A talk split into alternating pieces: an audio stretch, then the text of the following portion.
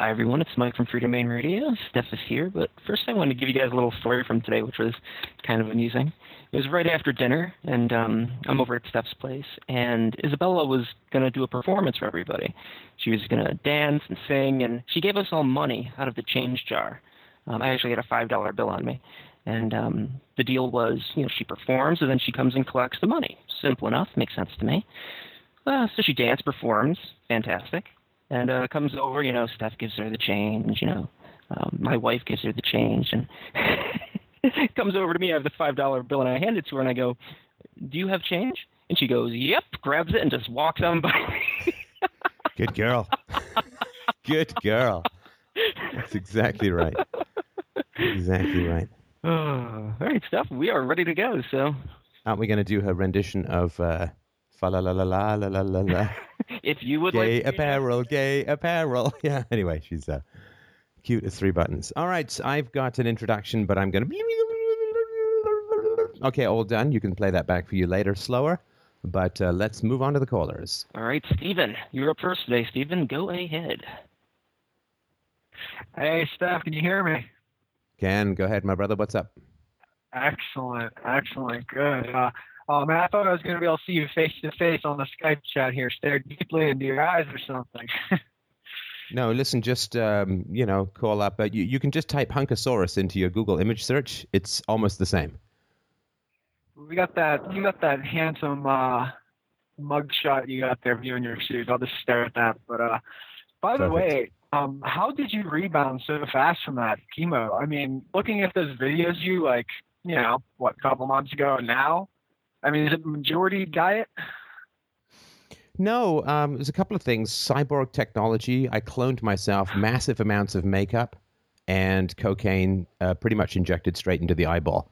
Uh, but no, listen. I mean, um, I, I, was I was healthy going in, right? I mean, and that helps a lot because a lot of people, you know, they hit chemo and they're like 65 and you know haven't exercised in years and sedentary and so on. So um, my doctor was saying, she said, you know, the fact that you work out, the fact that you eat well, the fact that you're not overweight or anything is really going to help with that. So um, uh, it was a combination of, you know, I only did four rounds of chemo and the radiation didn't have a huge effect, other than I have to wear this giant Jacqueline Onassis sun hat for the rest of my life because uh, it is um, obviously somewhat carcinogenic to have massive amounts of radiation sprayed into your throat. But um, yeah, I mean, I think it was initial health um, not a hugely grueling round. Uh, improvements in um, the medicines themselves, and uh, you know, obviously some good luck as well. So I think that's that's what happened. Yeah, how much do you think like having a uh, good mentality played into it? Uh, you know, I'm I'm cautious about that kind of stuff, and the reason being, there are some people who just get sick and die. And I sure as heck would hate for them to think, well, I just didn't have a positive enough attitude. I think a positive enough attitude is sort of like icing on a cake. You know, the cake is going to taste pretty good without the icing, but the icing sure don't hurt. And so I think that a positive attitude helps. I certainly don't think that it's definitive, but uh, I think it helps. And uh, what I said to myself was that if I end up a better person because of this, then I'll take this bullet. And uh, I did. I did end up a better person, a calmer person, uh, a more focused person, a happier person. So uh, it was not something I wanted, but I think I think I did about the best with what I could. Well, Mike was around for it. What do you think, Mike? Yeah, I can't imagine someone being diagnosed and having a more positive reaction to it. That sounds even you know strange to to say, but I mean, that from the first video you did when you announced it publicly to everybody with, you know, all the life's worries and little minor inconsequential things completely falling by the wayside. And, uh, you know, that, I mean, just being around you and having to, you know, deal with the situation as well as a friend, I certainly felt a lot of inconsequential things fall away for me. And, uh, you know, that positive attitude I found, I mean, I'm not the one that was diagnosed, but I personally found it to be incredibly inspiring and helpful. So. Yeah, and I mean, so the other day I was crabbing about. I thought I did some great videos lately that had low views, and I was sort of crabbing about it for a day or so, and then I just shook my head and went, "Wait a second! if I want more views, I just have to do better videos." The fact that I think they're great is not particularly relevant if I'm concerned about views. So uh, obviously, I just need more Justin Bieber. Uh, oh, no. no, like I just I just need to do better videos, right? And uh, keep keep experimenting until I get the view count that I want. Uh, I don't want to be like the guy who had a hit in the seventies, uh, who's playing uh, weddings. Anyway, uh, did you have another question or comment? Yeah, well, it's just um, as far as like the mentality thing. It's I, I don't know. I know in the past I it was kind of like a mystical thing of like like have you ever do you know what the secret is that documentary it's like an oprah law of attraction thing yeah it's interesting because you ask the universe for things and things will come. And and if you write a book and charge money for it the money will come. They're not asking the universe for good things like money. They're asking the publisher which is a, a bit more of a prosaic thing. Could you forward me my royalty check oh universe in the form of a publisher?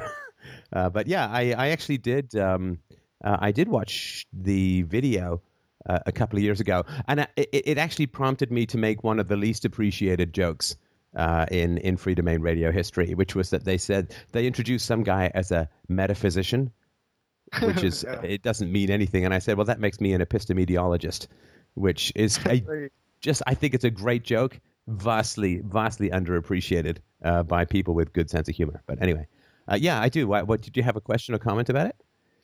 Oh well, I don't know. It's just I know in the past because I I came from like a uh, a Christian upbringing. Like my dad was a Sunday school teacher and everything, and then you know through um, mostly conversations with friends, and then watching some of your videos I hit that whole like, oh shit, if I can't prove it, it's made up type of thing. Damn. And um, I know for a long time I was I don't know I had that.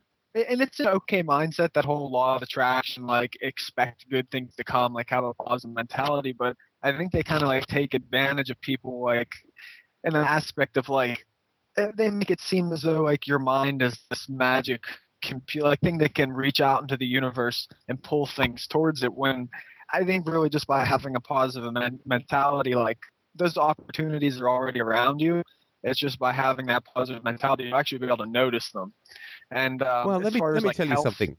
Sorry to interrupt. Let me Yeah, tell you something about the secret, right?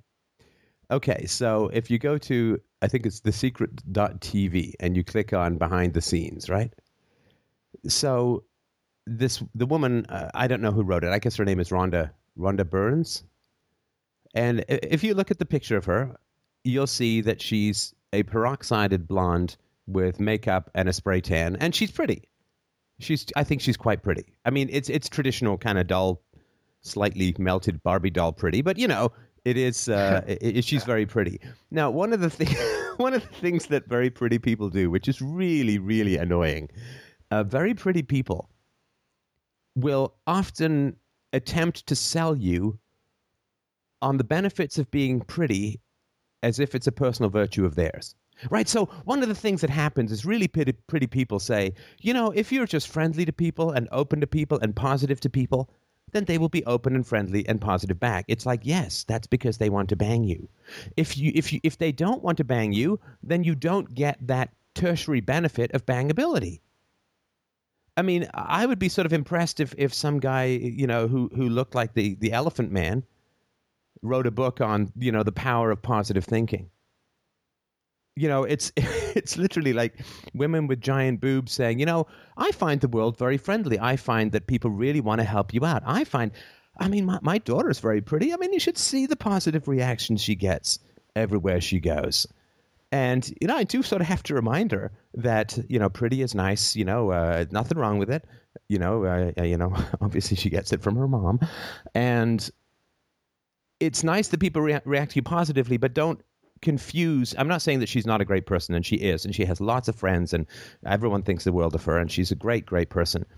But I would just, you know, like Anthony Robbins, right? Like chiclet teeth, nine foot tall, banana hands guy, right? He's like, it's the power of positive thinking. It's like if you're seven foot two with a jawbone the size of Kansas, yes. I mean, he is a really Im- impressive, imposing, handsome, cheekboned, jawbone looking guy. He's he's a really striking specimen.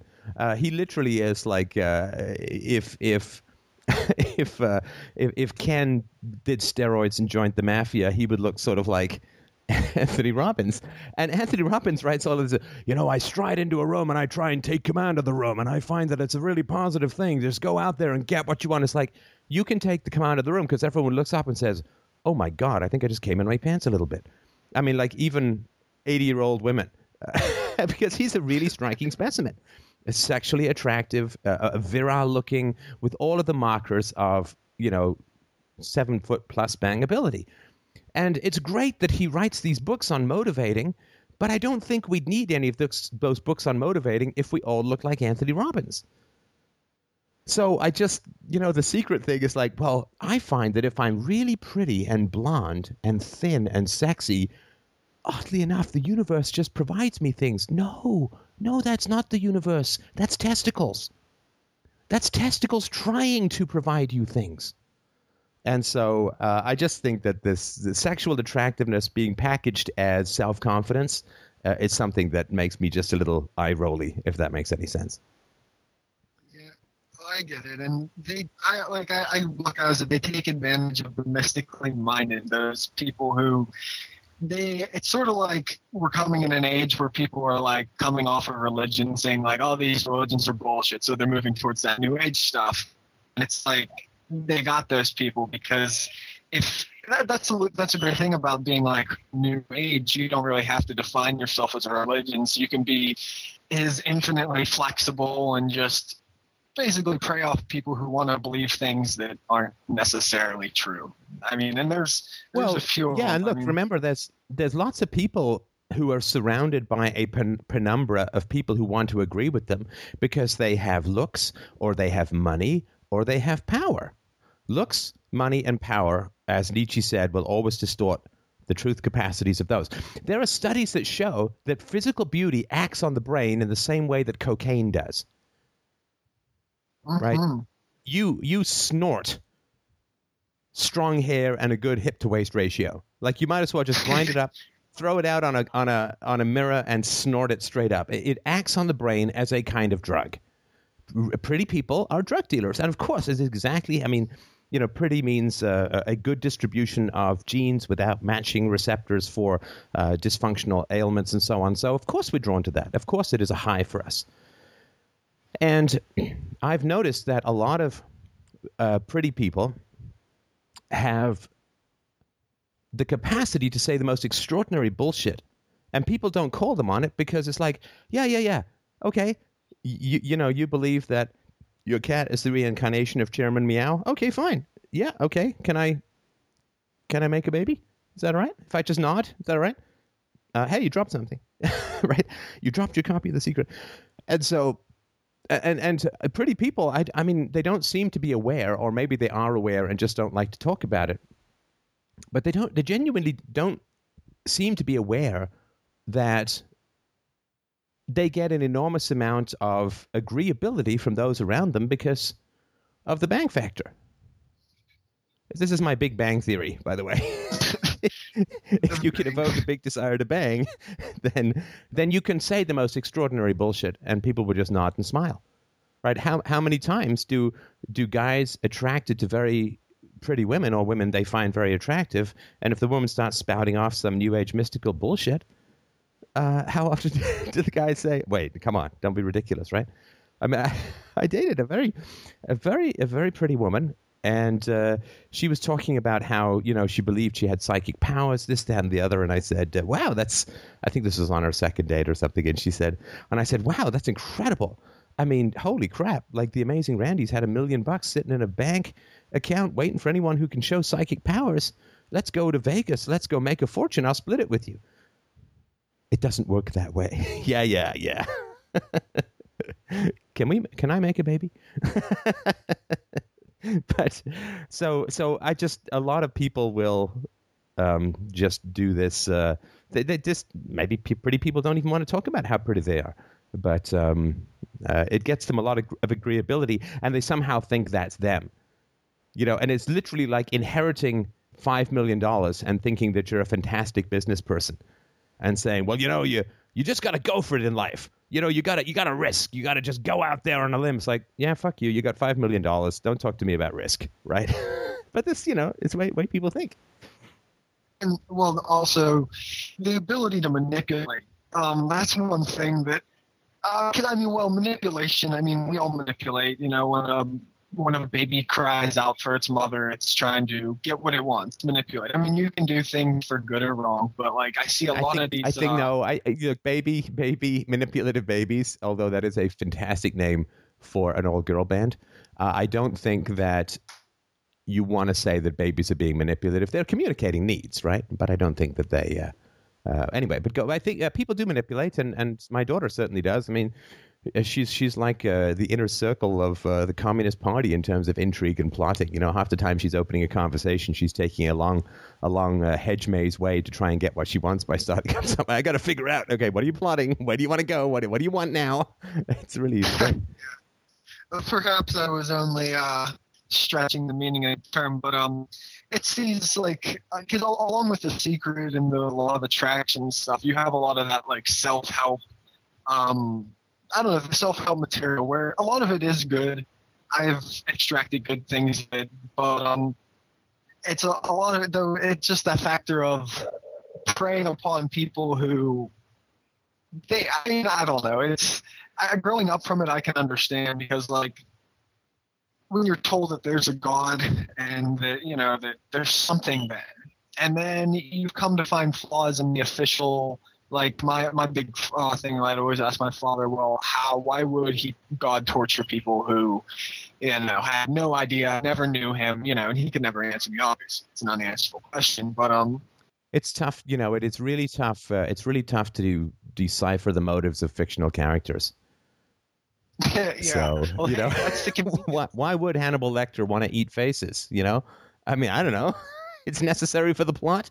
You know, it's necessary for the plot of the Bible for him to want to hurt people. So, yeah. Otherwise, you know, it's tough. It's tough to it's tough to to get money out of people without bribing or threatening them, right? I mean, when you don't have anything to offer them, right? So if you said, well, he's a nice God.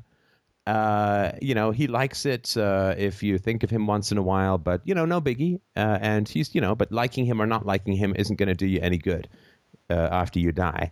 I mean, that religion is just not going to gather enough resources to go and conquer other religions, right? I mean, it's it's the most feral and aggressive religions that tend to conquer because it's not a free market; it's a fraud market, right? And in the fraud market, uh, deceptiveness, uh, wiliness, threats, uh, and appeals to vanity uh, are the currency. And in a fraud market, i- it is the most aggressive and psychotic uh, of the uh, disciplines that, uh, in the absence of philosophy, right? Philosophy uh, exposes the fraud market and creates a free market. But um, uh, so, yeah, of course, he's going to be a psycho because then you'll pay him off, right? I mean, it's like the mafia doesn't come by your store and say, you know, it's a lovely store you got here. Be a shame if someone came in and turned this ornament like 30 degrees that way and then just walked out again. Or if they came in and sprinkled a tiny little bit of dust on that ornament and then backed out again, you know, it'd be a shame.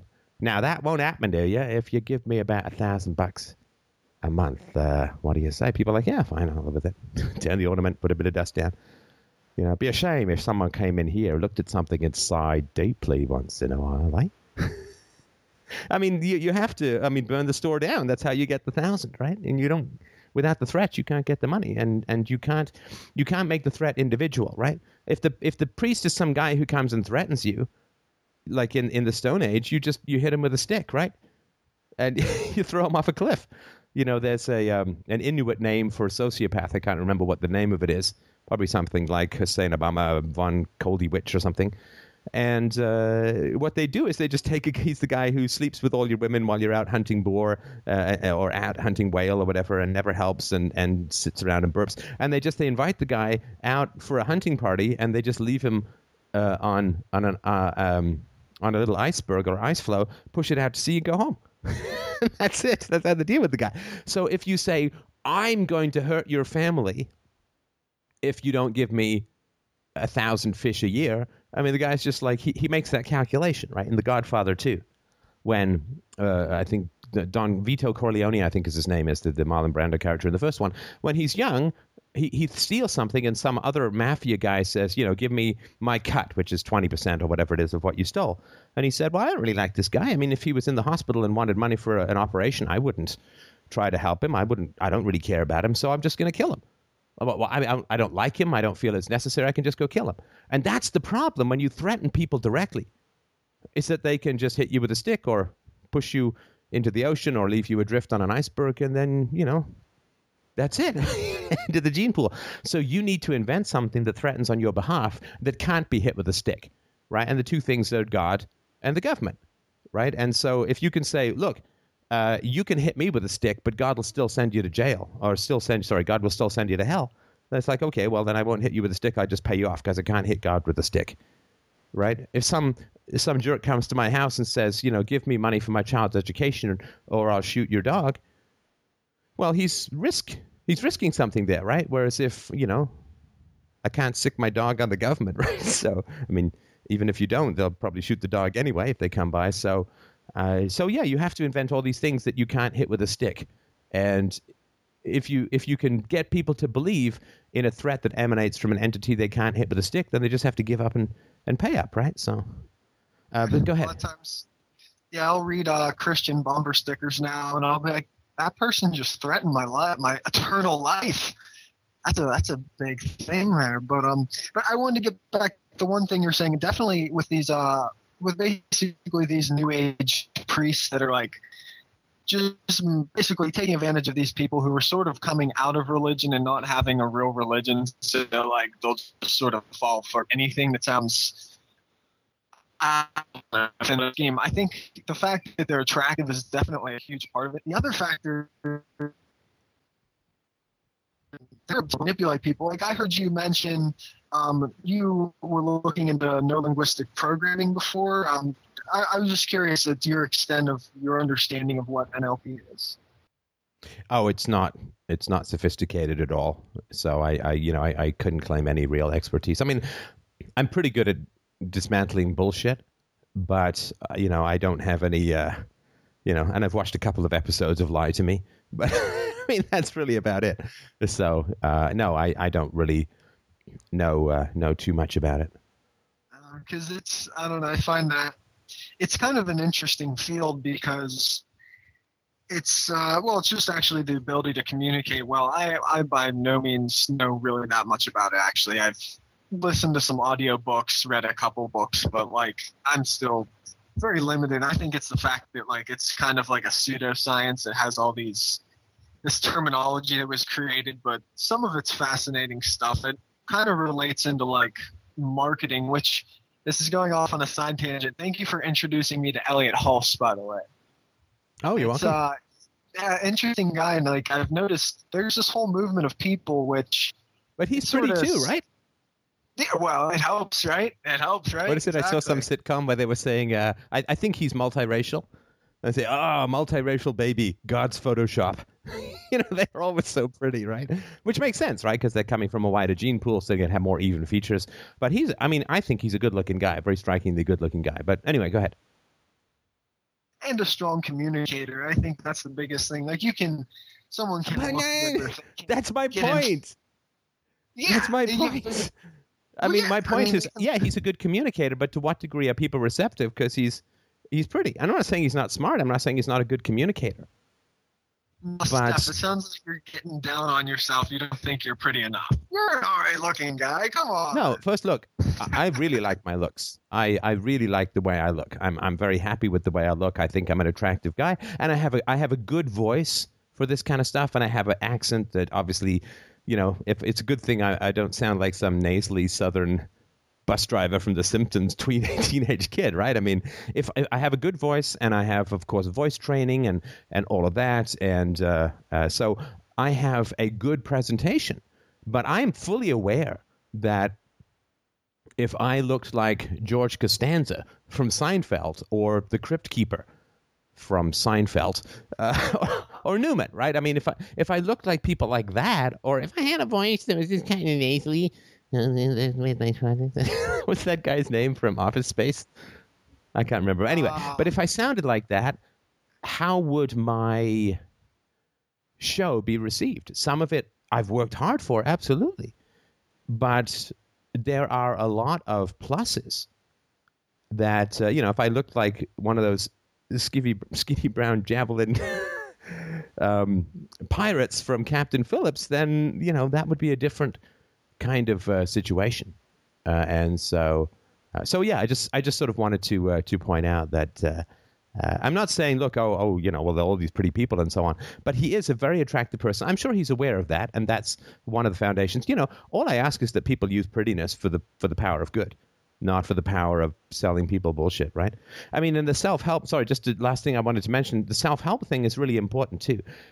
And this, but I find a lot of self help stuff is paralyzing the victim, right? I respect a self help book when it tells you who to get, who to say get lost to, right? That's like a diet book is a diet book when it says don't eat this stuff in my opinion. Like a nutrition book has to say at some point, don't eat this stuff. And an exercise book has to say, don't sit on the couch, do X, Y, and Z. You know, lift the couch with your toe.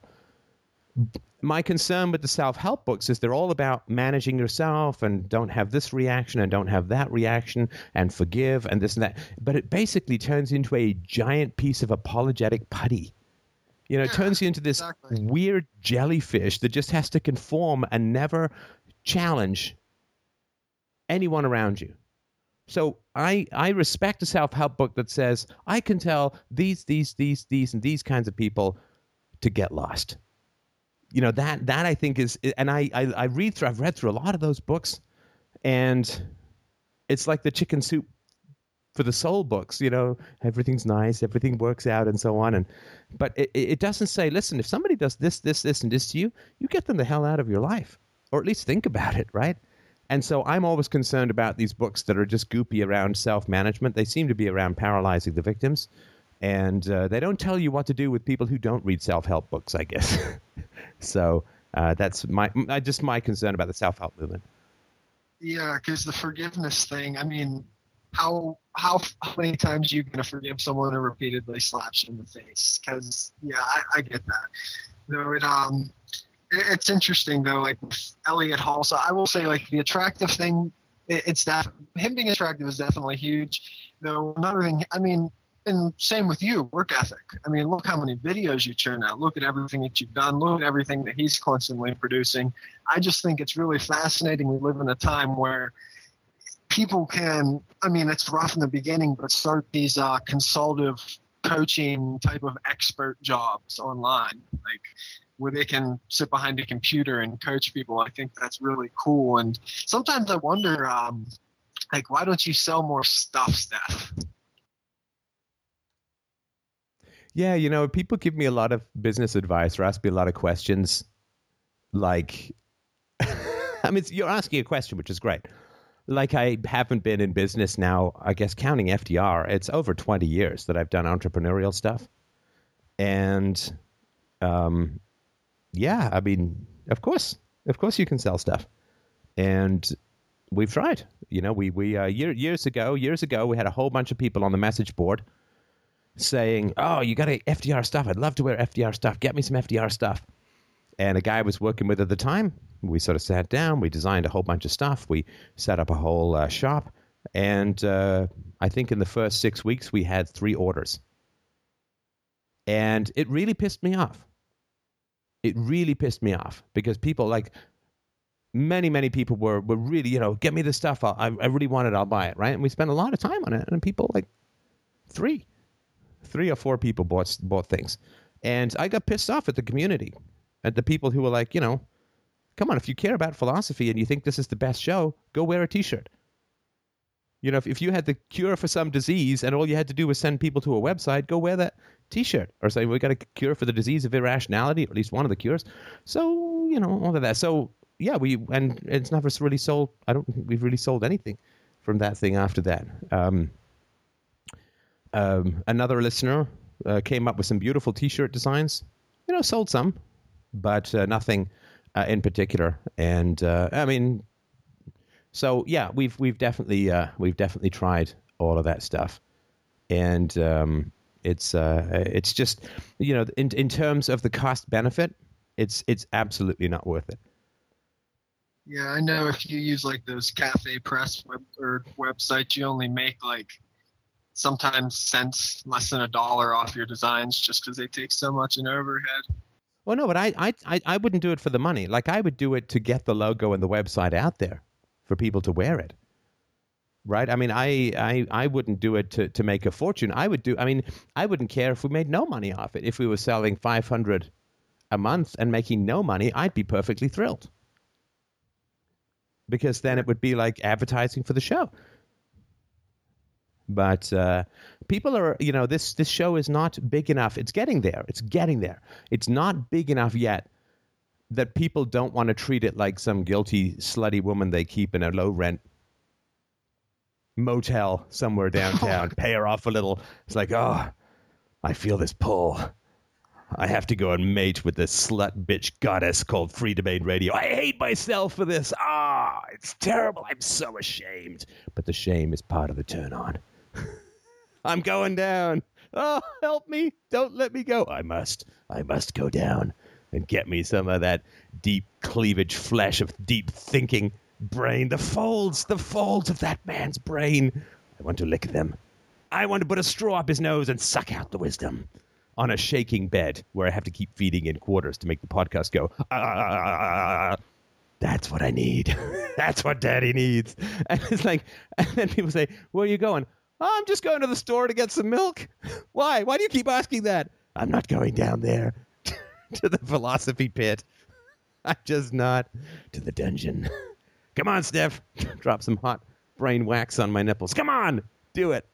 No, I'm just going to get some milk. I'm not wearing that T-shirt. Are you kidding me? I mean, I can't wear that T-shirt. Children might see it. so the show. I mean, when the show gets a little bit bigger, then people will be like, "Yeah, I was into them before they were cool. Yeah, I was. I was into FDR when everyone was scared of it. You know, and I was. But you know, so people they just have to wait for that critical mass. Now we're getting closer for sure. I mean, we're doing like a hundred thousand. You know, assuming that the podcasts are roughly the same as the videos, 100,000 downloads a day. Well, that's not bad, right? And so, yeah, I, I would say that um, when it gets bigger, then people will, there'll be more of a demand for merchandise. But we have to get over the hump of people feeling like they just have to keep it a guilty secret at the moment. Which I mean, again, I can completely understand that. So, uh, you know, patience will hit the tipping point and it'll all work out. That's, that's, I wasn't expecting the uh, perspective of the uh, guilty pleasure thing.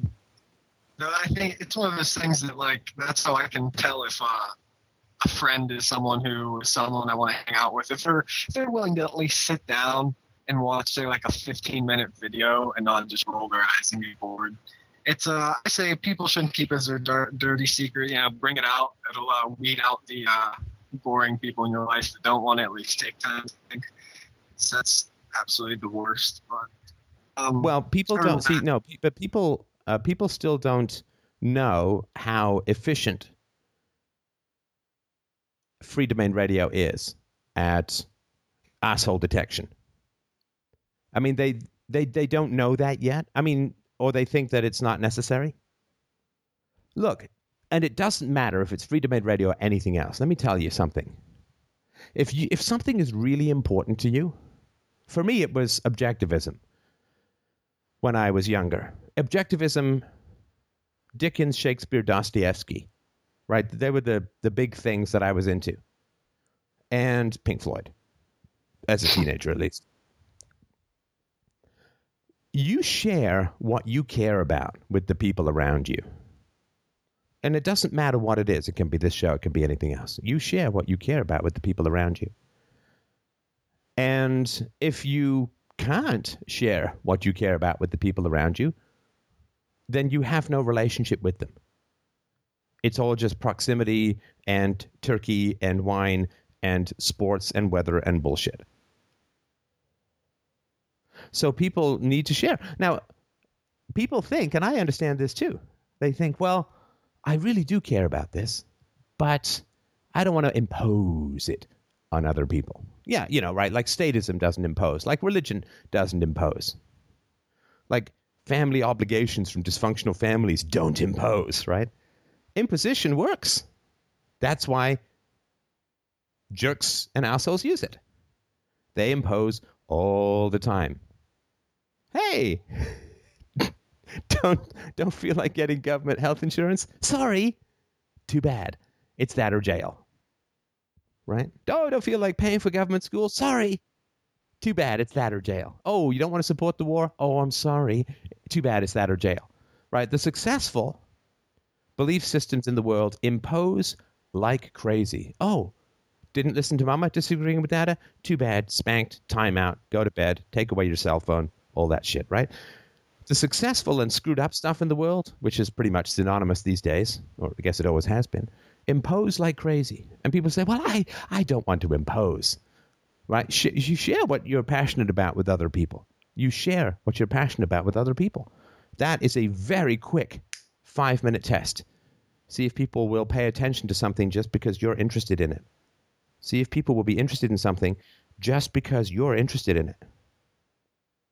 And that is very efficient, but people don't want to be that efficient. They want to hedge and manipulate and withdraw and, and manage all of this relationship sh- stuff because they think they'll live forever and they think that they'll have forever to correct mistakes and they think they're not developing bad habits and because they think they'll never find anyone better.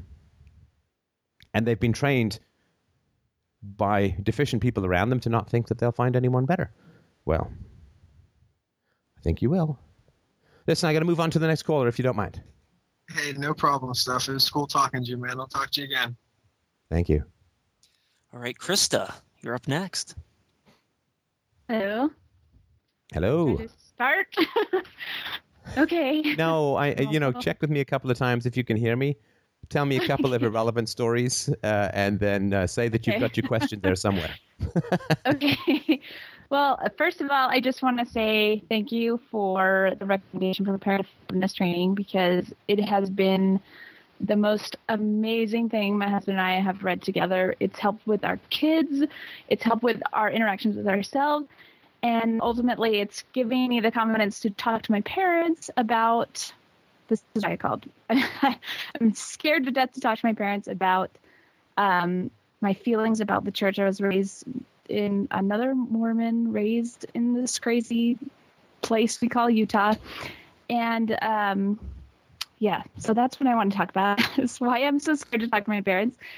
Um, I've been analyzing it for a couple of months and figured out that the real there's two main reasons why I'm scared. The first one is that I'm afraid that I'm going to misrepresent my feelings and they're going to blame the wrong source. They're going to blame either my husband for leaving first. They're going to blame my mom. Going to blame herself Wait, wait, sorry. You, you Um, said for leaving first. What do you mean? uh, for being the first one to to decide that he didn't believe in the church anymore. And, and is your husband also uh, from a Mormon background? Um, well, yeah, he wasn't born into it. He was converted when he was a teenager From what? from Presbyterianism, I guess. He, they weren't super religious when he was younger. Right. So he, he um, likes differently. He wanted differently shaped bullshit, right? yeah. But It's like yeah, the so bullshit he- in this shape is like weird, but if you shape it over into this stuff, you know, like if I if, if it's a different ice sculpture, it's not ice, right? So okay, Right. so he went from Presbyterianism to um, Mormonism, and why did he? Why did he convert? Um, we've actually talked about this a lot. Uh, part of it is that he was the the missionaries had shown no, his mom sought out the missionaries because she was oh man, long story, but she was um, in Alcoholics Anonymous and she knew that Mormons didn't drink alcohol and so she wanted to learn more about it and anyway they ended up converting. It was during like a really difficult time in his life, so it was like it was very um, what's the word intriguing for him at the time that he converted. That makes sense. Uh, if you could just tell me a little bit more, I, I'm not sure, quite sure I follow. Um, well, he's called in before. I mean, he was um, he was put on. He was taken to the doctor a lot, put on medications. He was um, just, you know, in the school system and um, he was just in a vulnerable pla- vulnerable place in his life.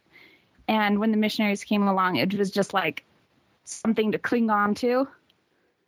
Okay. And so, if the yeah, does that make sense? so yeah, yeah, kind of. so he was in the church when we got married and he was really strong in the church when we got married and so he was ultimately the first person to kind of start leaving so i don't want him to be to blame of me leaving because it's not him i have my own brain i have my own thoughts i have my own critical thinking skills so i don't want him to be blamed i don't want my mom to blame herself for not raising me well enough or for you know failing as a mother and i don't want Why her to don't blame you? me Sorry, like, hang on. Why? Yep. Because because you went you went to your your husband and then to your mother as if there was no particular distinction between the two. Like they're both just Oh. people, right? well yeah no i'm just trying to explain that i don't want the wrong place to be blamed for me leaving that's all does that make sense Okay, no, I, but I need to I need to just unpack some of the language, and I'm sorry to, to Okay. interrupt what you were saying, but you're I need to unpack some of the language. Okay, Uh-huh. what does the word blame mean to you? like just giving fault to why I'm not in the church. You know, it's like they're. I'm trying to. I'm trying to think how to explain it. Notice it because it's an important word, right? Because it's it's Right. it's like the word bashing, you know, like oh, I'm just bashing Christians or bashing. Uh, it doesn't really mean anything. It's like let's not play the blame game. Generally means do not assign responsibility, right? Right. Yeah, Okay. and that's the so problem. so is what you mean? What you want to say is that nobody is responsible for you leaving the church. except for the fact that it doesn't hold up. that it's you know, it's church. It's just it doesn't make logical sense. It's you know. So I don't want her to Okay, blame. so what? But what? So hang on, like- hang on a sec. Sorry. So, but but what is your mother responsible for? Because I mean, I Well, assume that when she she was when she was your right. Sorry, sorry to interrupt. I just asked you a question. I'm just interrupting. I apologize for that. But uh, let me just sort of clarify. So, when you were a kid, did she hold you responsible for your actions? right. Uh huh. Did she? Yes. Okay. Well, responsible. So your mom yeah. is perfectly comfortable with holding people responsible for their actions when they're like six or eight or ten or fifteen, right? right. So your mother is responsible for her actions, right? Uh, because otherwise we'd have a standard that says a six-year-old should be held responsible, but a thirty-year-old or a forty-year-old should not, right? Which wouldn't make any sense. Right. So you can say the word blame, but the problem with the word blame is it has a connotation of irrational projection, if that makes any Mhm. sense. Like Right. if I get yelled at at work and then I come home and yell at my daughter. Of course, if Mhm. I get yelled at at work, it's usually just by myself, so that it's even more deranged, right? But Yeah. that, that's then I'm blaming my daughter for something that's you know my fault. Or or if I if I leave my luggage in the cab on the way to the airport and then I get angry at the cab driver for quote driving away too fast when he really didn't, then I'm blaming someone that and that's got that irrational or negative connotation to it, right? Like it's it's wrong to blame, right? But to assign Yeah. responsibility is not wrong because that's Mm-hmm. rational, right? People are responsible for their actions on two levels. One, I mean, it's just existentially true. Only you own yourself, and you, only your mother owns herself, and she's responsible. So at the first level, it's just existentially true. But the second, at the second level, people who assign responsibility to children cannot deny their own responsibility as adults, right? Because they've already accepted the notion of responsibility and applied it to children, so they can't then reject it for themselves, right? Right. So So your mother is responsible for you leaving the church to some degree because she put you in the church to begin with. right. Right? Like if I Yes. put you in prison and you break out, I'm kind of responsible for you breaking out because I put you in the prison, right? Right. Right. But anyway, go on. Uh, well, yeah, but it's that irrational belief. You know, when it's hard to explain Mormons, they have a lot of irrational beliefs, and one of them is whenever somebody leaves, it's it's always oh they were drinking or oh they looked at pornography and and oh they just listened to other people instead of it's like no I'm taking responsibility for myself. I had my own thoughts, my own feelings.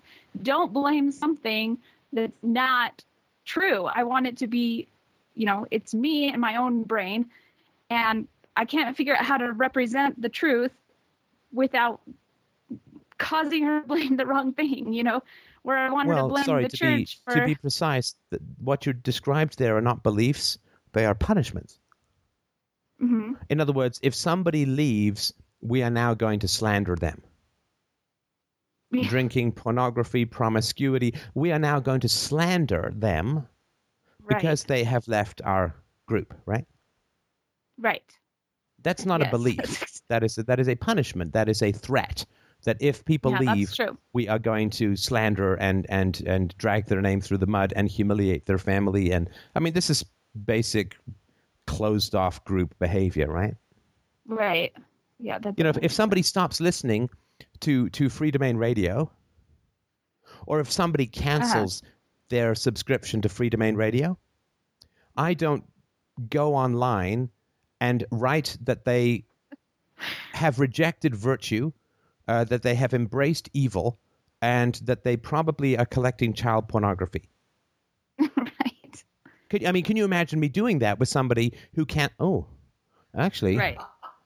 that okay mike you, you you make a note okay but but i mean can you imagine if i did that how insane that would be and how absolutely immoral that would be people can stop listening to this show they can stop donating they can do whatever they want and i wouldn't want it any other way i mean if nobody ever canceled their donations it would be because i wasn't doing something right Right. in other words, people didn't feel free to leave, or if pe- people did, weren't offended by anything, I, I, I'm not doing something right, right? I'm doing something wrong. So it's not a belief; it's a punishment. And the reason that I'm pointing this out is obviously you want that to not happen. That's the whole point of a Right. punishment, right? You, you want it to not happen. Now, if That's true. It is a belief, then you can reason people out of it. But if it's a punishment, you can't. Okay, that makes sense. Does that make sense? Yes. It's like saying to your dad who's about to spank you, but daddy, I really don't like being spanked. He's like, yeah, that's the point. yeah. Right? You can't reason people out of a punishment because the whole point is that it's irrational and aggressive. That's that's the whole reason. It's like saying, but but but but if you find me guilty, oh jury, I will go to jail. And they're like, yes, that's that's the point. That that's how it works, right? Right. So there's So really if- nothing I can. Well, do I, I want you that. to not try and control things that you cannot control. And as far as Right, I okay. understand it, the slander that is applied to people who reject irrational beliefs is Mhm. one of the ways you know those beliefs are irrational. Right? Like if somebody if somebody decides to not take a particular medication, you know, we don't say that they, they, they're seriously immoral and they must have turned towards the dark side and then have now, you know, in, in, in deep training to become a Sith Lord or something like that. We may say it's irrational and it's silly and bad idea, whatever, but it's not a moral thing. Right? Mm-hmm. So, because you're free to reject a medicine that you don't like and you're free to not read a book and you're free to not listen to a podcast and so on. And it is not a mark of evil or Right. severe dysfunction that you don't. Be- And, and the reason for that is that medicine is confident in its efficacy. I'm confident in the efficacy of philosophy, though not always myself. And so there's no there's no punishment for rejecting something which is rational. But if mm-hmm. something is irrational, then you will be punished for rejecting it. Why? Because they cannot appeal to your self-interest. And anyone who can't appeal to your self-interest has to appeal to your fear if they want to keep you in their orbit. Does, does that make any sense? Yes, definitely. Yes, I can. Anyway. Yep, they definitely do that with the fear. Okay, so so sure. tell me a little bit about what you think might happen if you uh, say, "Listen, I'm not so much down with this uh, magic underpants thing." well, and that's that's the other thing that the the second reason this that I realized is that, and it's so stupid, not stupid. It's it's irrational on my part, is that I realized if I tell them that I won't be their favorite anymore or their golden child, and I'm, and I don't understand why I feel that way. it's the most ridiculous thing sorry, I've why ever you- realized. Why would? I'm sorry. Why wouldn't you feel that way? What, I- what do you mean? Not wanting to lose my spot as their favorite, or not that no. I am why? their favorite? why would you? but- No, but why would you? And again, I, I'm not trying to say you're wrong. I'm, I'm genuinely. I, may, Right. I must be missing something. If Mhm. you go to your Mormon parents and say that you're no longer a Mormon, Mhm. won't you lose your status with them? Right, but it Is it that you you you don't want to like you know you're going to lose status and you don't want that to happen? Yeah, I think that's more. It's like, you know, my mom has always been like, "Oh, you're the one that's that I never had to uh, worry about because you always did the right thing." And now I'm not doing the right thing, and I'm afraid that she's gonna be like, "Oh, my one that is doing the right thing is now not." You know, I don't know. It's like uh, we. So it was always not on a pedestal, but in a way, in a on a pedestal, and I don't want to lose that spot. And I don't know and do you why know I why care you're on so a much. pedestal? What do you mean? Do you know why you're on a pedestal? Do you know why you're the golden child? Because I never did anything that pissed them off, I guess. No. I never got grounded. No. No, no, no. I'm so sorry. I'm so annoying. I really am. I hear it in myself. I'm like, yep, yep, yep, yep, yep. I don't think so. I don't think so. Okay, what do you think? Well, it's because you're the smartest. and because you're the one most likely to think for herself, right? Yeah, that's that's sadly very true. and yeah, I'm the and youngest. so and so you have to you have to have your vanity appealed to because you're the one who's most likely to blow the scheme, right? To to to pull the matrix apart in the family, right? So Mhm. they have to say, oh, you're the gold. They have to praise and flatter you, right? Why do you praise and uh, praise and, and flatter a king? You you praise and flatter a king because he has the power to harm you, and he's the one most likely to do so, right? that's so true. yeah, I can and so that. you have the power to harm your family and i mean i harm I, i'm just right harm the the, the I delusions know what you right mean. yeah and Right. and you are the most likely to do so because you're the smartest and so you will be praised in the same way a king is praised and flattered Uh, and i i know this and i hope i'm not projecting but this was my i was the golden boy in my family and that's because i was the most independent thinker and i think probably the smartest and all that kind of stuff and uh, i was given all of that praise so that uh, i would not uh, harm the family which i had the greatest capacity to do i suppose and i guess did That definitely makes sense. It, the funny thing is that I'm the youngest, so none of my siblings take me seriously. But I and I'm like, how can you not think like this? Yeah. Anyway, that's well it's not how can you not think like this it's how can you not think there's no like Right. this for thinking right it's like how can Yeah, you do that's true. science in this manner it's like no no you- you're either doing science or you're not there's no in this manner so to speak but uh, um, Maybe that's why they all um, dismiss me because they they know that. the part of it. No, I don't know.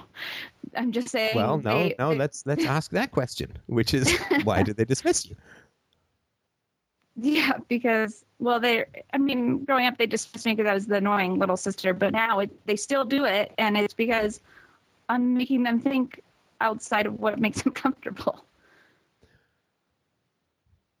can i try another explanation Sure. I, I would argue that they dismiss you because they, they really need for you to dismiss yourself Right. Oh, yeah, definitely. Right they need you to not take yourself seriously Yes, I can see that. right Definitely. Yeah, every time I post something anti spanking, my brother, well, why would you want to do that? it's like, oh, well, why, would you, wanna think what? that that's, why would you want to be peaceful? You know, it's like, uh, why would you want to wouldn't not you? your children yes, Right. exactly. It's like, why would you want to hit your children if there's such a better way? You know, it's amazing to watch. It's mostly just my older brother that does that part, but yeah, they're all. and he you know but he's telling you something very important right Mhm. he's telling you something very important which is he genuinely cannot understand why you would not want to hit someone right Right. Well, he thinks because God hit his children, which makes it even funnier because of how ridiculous it is. But Sorry, what's even funnier? the fact that he said he used that. Well, God used to punish his children. I'm like, yeah, and you still think that that's okay? it's And just ironic. Does he have children? Yes. Yeah, there and he's not that I never really Oh. thought he was an abusive child or parent, but apparently he is. I, he always seemed to not be that way, but I guess behind closed doors is a different story. Now you you know you're laughing, right? Oh, yes. And you talked about this with my husband's call too. And you know it's funny because I bet you everyone who calls in is like, I can't believe that person's laughing about something so horrible. I mean, I tell you, when I I, call in that guy, there's just no way I'm going to laugh about terrible things, right? Right. But you're you're talking about your brother's dedication to harming his children, right? right. It is not Who can't leave. And who did not choose him. And look, I, I'm I'm not at all trying to imply that you don't have empathy for them. Of course you do. It's just that your brother stepped into the conversation, and his alter ego was trying to diminish the importance of what you were saying. Right. right? D- Absolutely. You know, it's funny. You know, uh, when I'm talking to people about important stuff, you know, when you talk to people about unimportant stuff, you just get the same person. But as soon as you start talking to people about important stuff, it's like this massive revolving door rotation of family photos. You know, people step in Right. and out of the conversation all the time. Your mother started using the word blame. I guarantee you that's your mother's word. And then your brother started laughing about the silliness of all of this uh, spanking stuff, right? It's Right. interesting, and this is part of self knowledge: is knowing when am I me and when am I somebody else. You know, we are uh, a scattershot of ghostly histories. You know, constantly immer- it's like whack a mole with all the people in our life. When we when we cross someone's interest within us, they pop up to defend, and it's got nothing to do with us. And in fact, it's usually at our expense, right? Right. And I, my brother's probably laughing at how stupid I am or something. You know what I mean? Oh, I and if you were to interrupt him and say, "Do you want to try that?" I mean, if you want to play him, I'll play like take it seriously kind of thing.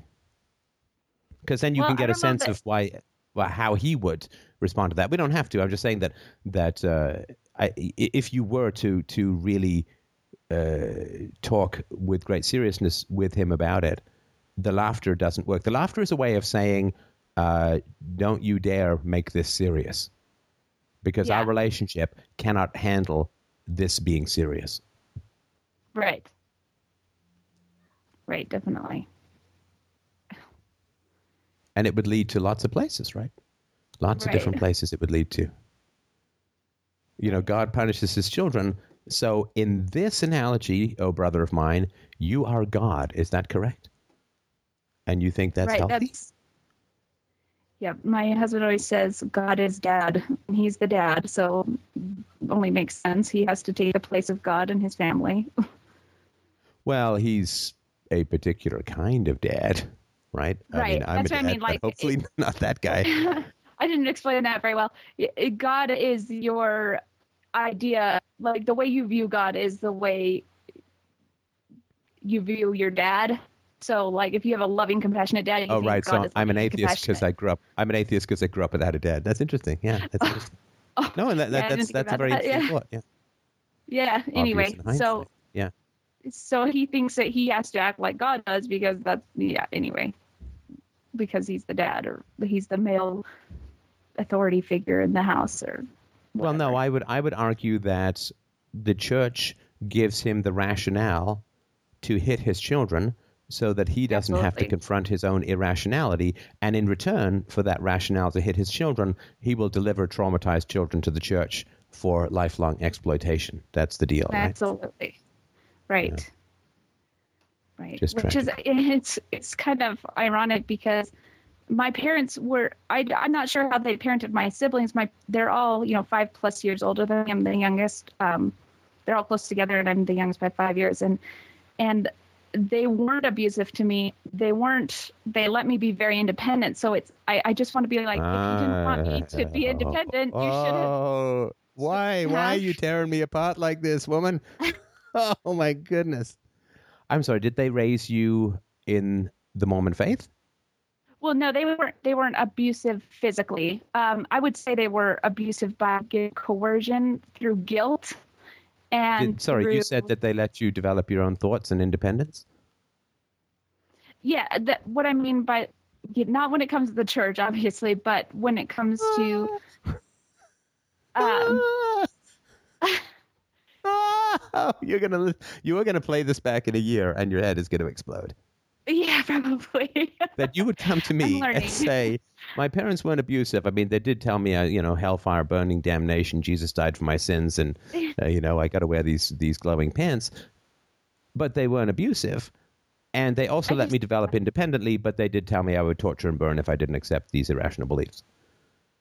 right so when I, but yeah by non-abusive i just mean they didn't spank me. They didn't physically hurt me is the only thing that i mean. But yeah they allowed me more independence than my siblings but i wouldn't say they allowed me absolute independence because they had you know all of their ideals and thoughts are deeply ingrained in my brain but um but more than more so than other people that i know you know they were allowing me to be like you know like i chose my own clothes when i was in second grade and i still remember that because everybody was like oh you wore shorts today it's freezing cold outside and i was like no my parents let me dress myself so th- it's that kind of independence not religious independence if that makes sense so Were you were I- you physically? I mean, were you threatened with hell as a child? the Mormon church doesn't really believe in hell. It's more like I would say the they more manipulate through um, rewards and not punishments. So it's oh, if you don't do this, you're not going to make it to the the the celestial kingdoms that they call it, and so it's not so much that they're like if you don't do this, you're going to go to hell. It's more like if you don't do this, you're not going to go to the celestial kingdom. You know, so it's it's kind of the opposite way of manipulating, if that makes sense. Ah, okay. Uh, Mormons believe in hell. Uh, I'm just looking. Mormons believe in hell, but our conception of hell is different than the one that generally springs to mind. A state of pain, guilt, and anguish where the spirits of the wicked will be after they die, but before the final judgment. Everlasting state of hell refer, reserved for a few truly wicked. We commonly refer to this one as outer darkness. Uh, Yeah, that's yeah, that's like a that's like harder to get to. You have to be like perfect and then deny God to get to that is what they say. Um, there is like a spiritual. Oh, that's not for like murderers. That's just for people who deny God. No, that's not for yeah. It's like it's yeah, exactly. Well, yeah, because you got to have your moral priorities, you know, clear. Because you know, people who say kill children, uh, they will be, re- you know, saved. But people who um, who deny Yeah, God, Exactly. I mean, that's that's some serious shit.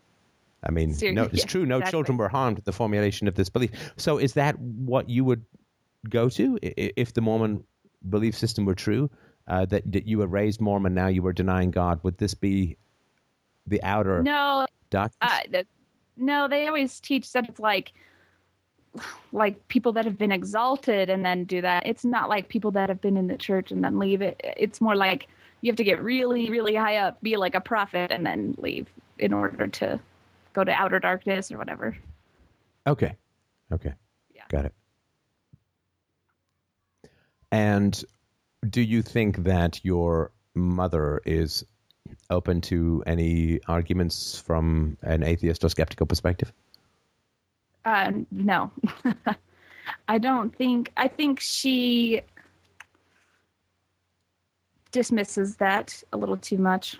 I think she would just try to find justifications around it. it would be pointless to try to argue against the church. It would be more like I would be arguing to care more about our relationship than what's what's going to have to happen after death or whatever, you know and I don't think I don't feel like she's going to disown me or that she's going to stop loving me.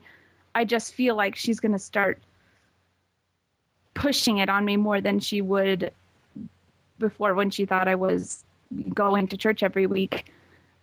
I feel like telling her that I'm not a member or that I don't want to go anymore that she would suddenly try to bring it into every conversation and feel like she had to do her part to bring me back to be missionary and bring me back. And i just want a normal relationship with her. I don't want this weird like she because my brother left you know 13 years ago and she's still not over it.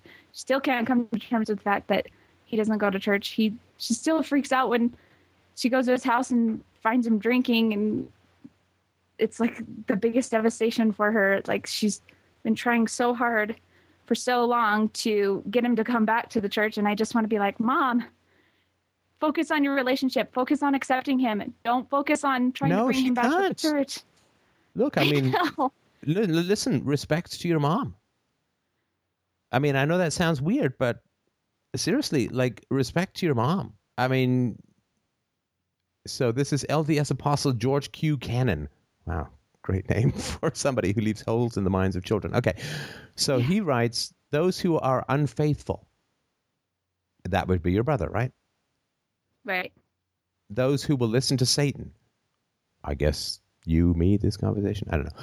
Who will lend a willing ear to his blandishments and to his allurements. When they go from this state of existence, they go into a condition where they are subject to his power. So your brother right is going to go to this place. They will dwell in darkness. According to their sins, their punishment will be some will be consigned to outer darkness where there is weeping and wailing and gnashing of teeth, and they will remain in that condition until they will be visited by some certain servant of God to unlock the prison doors to them and to preach to them again the gospel, the gospel of salvation through repentance and faith in the Lord Jesus Christ. They will remain in that condition according to the enormity of their offenses until punishment will be meted out to them sufficiently to bring them to a condition that they will receive the gospel of salvation. Okay So yeah that sounds like i'm sorry go ahead no, no, go ahead. I was just gonna say there is when you um there's like a temporary holding place when you die, and one of it's spiritual paradise, and one of it's spiritual prison where you learn, and then once you have accepted the teachings or whatever, then you go to until- spiritual. Basically, here but it's not. That's just like a yeah. that's like a temporary holding place, I guess. It's not like the end of the world. I mean, I mean, not the end of the world, obviously, it's after death, but no, but it's it's um, it's temporary until you submit, right? right.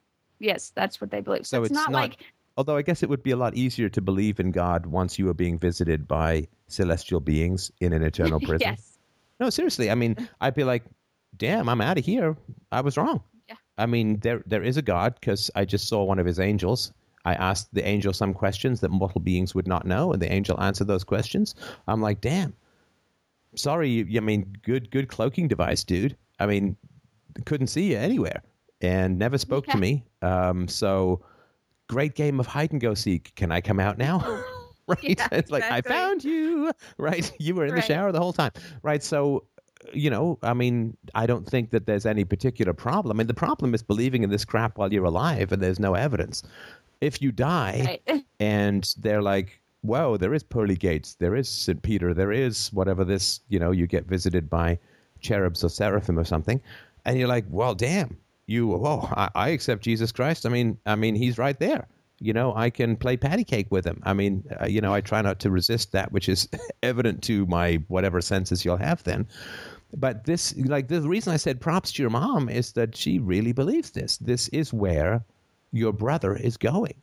Now, if my daughter said that she wanted to, I, I mean, I can't even think what the, if she wanted to join a criminal gang, Mhm. I wouldn't let that go. If she got addicted to some horrible drug, like I wouldn't be like, well, I'm not going to focus on that. I'm just going to focus on my re- positive relationship with her, right?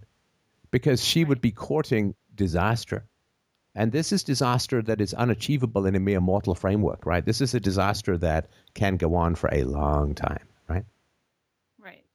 So she really believes this stuff. And because she believes in it, it's not like you guys just like different sitcoms, right? I mean, this is exceedingly serious to her. And she genuinely, I assume, that she genuinely believes that this is where y'all are heading. Right. Exactly. I mean, the, the, Joseph Smith says that the, the, a man is his own tormentor and his own condemner. Hence the saying, they shall go into the lake that burns with fire and brimstone.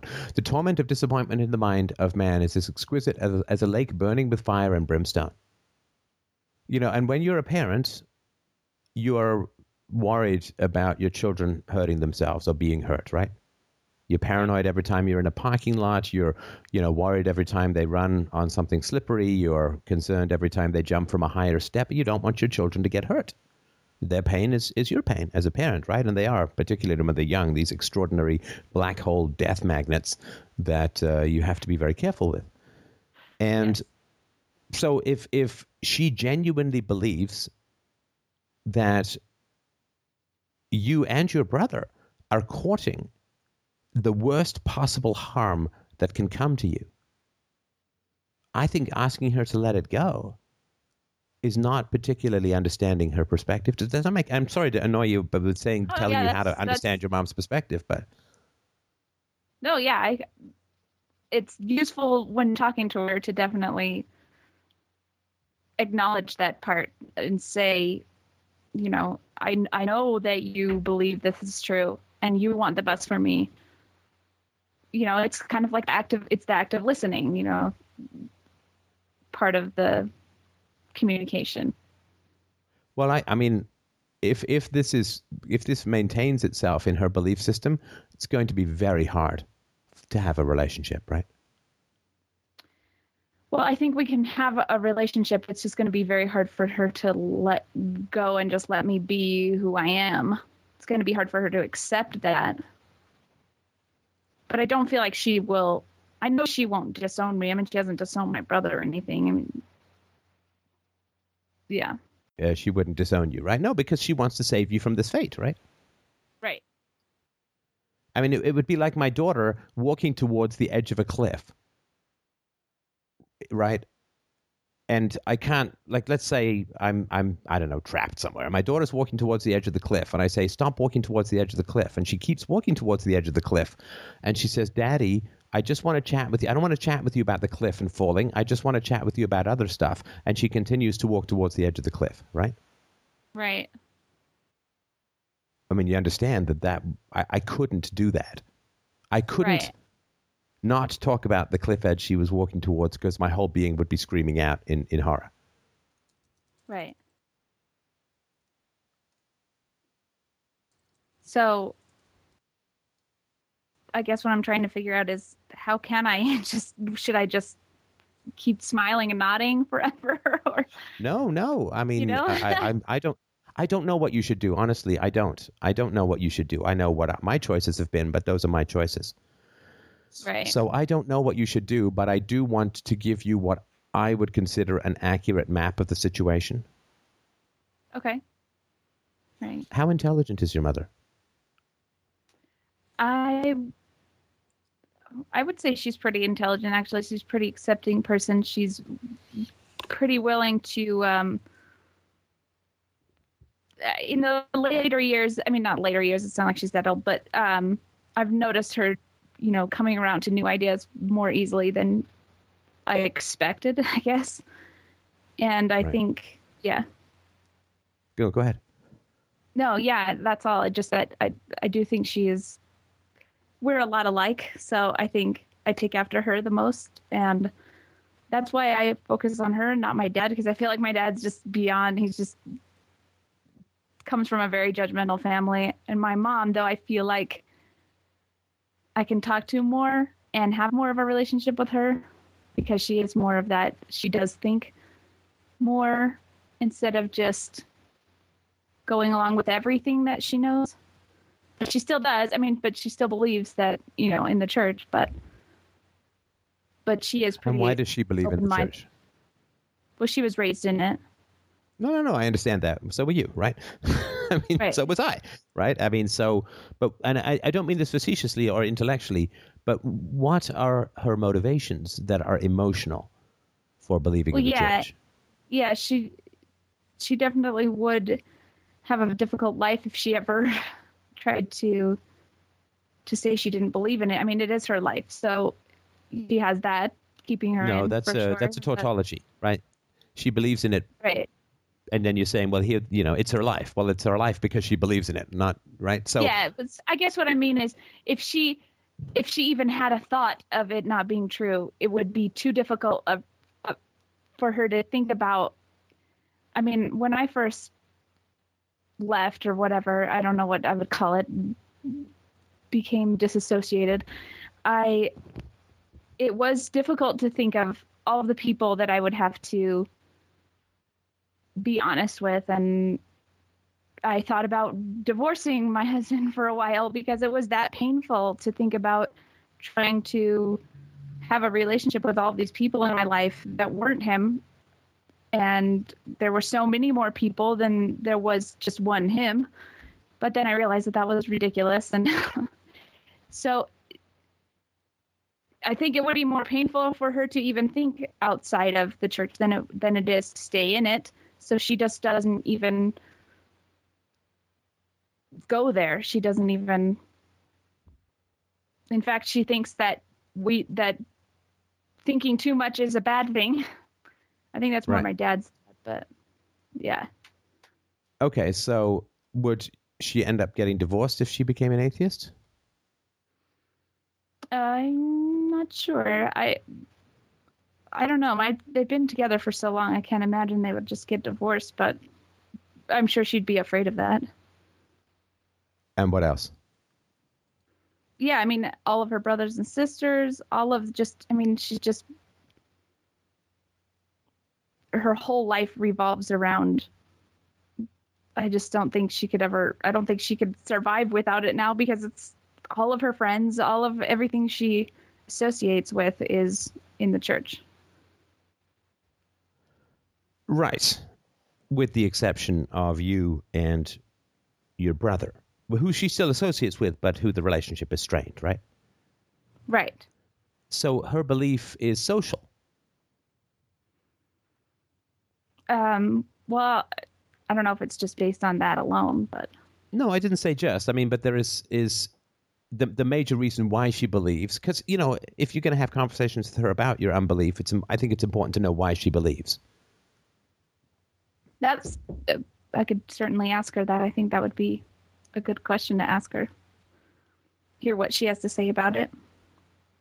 Well, yes, but that's assuming you're going to get the truth. And by that, I don't mean that your mother would lie, but rather that she just may not know the truth or may not have processed it or may, right?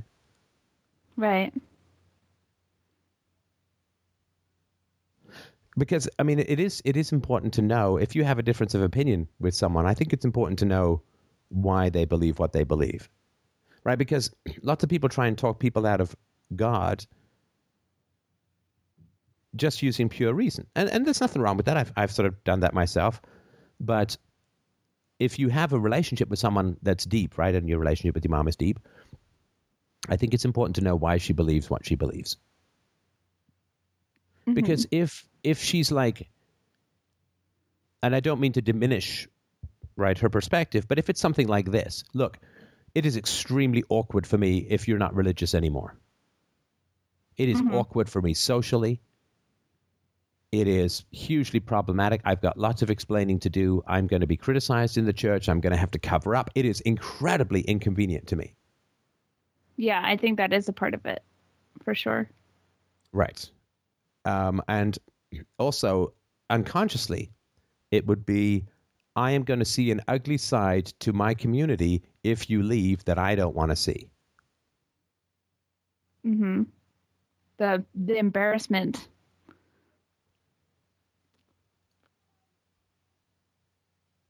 Yeah. of having to yeah she Having i mean to explain I why you know, we haven't seen your daughter. They always, right? They're always asking because they're always afraid of people breaking free, right? Where's your daughter? Well, I haven't seen her around for a while. How's she doing? Yeah they mean she based so much of her self-worth on the idea of i have a family that is going to live forever and be together forever and the fact that my brother's not in it it's like oh, i don't have that and look at all these people i did ev- they did everything i did everything right and it still didn't happen and you know she she bases her self-worth too much on on what other people choose and and not on anything real that she should base her self-worth on Right. So if your skepticism is emotionally difficult for her, then that is the reality of why this would occur, right? Now, I'm sure that she does believe, right? And so she, I, I don't know how people can believe this stuff fundamentally. Like, so I'm not very good at helping you understand that. Right.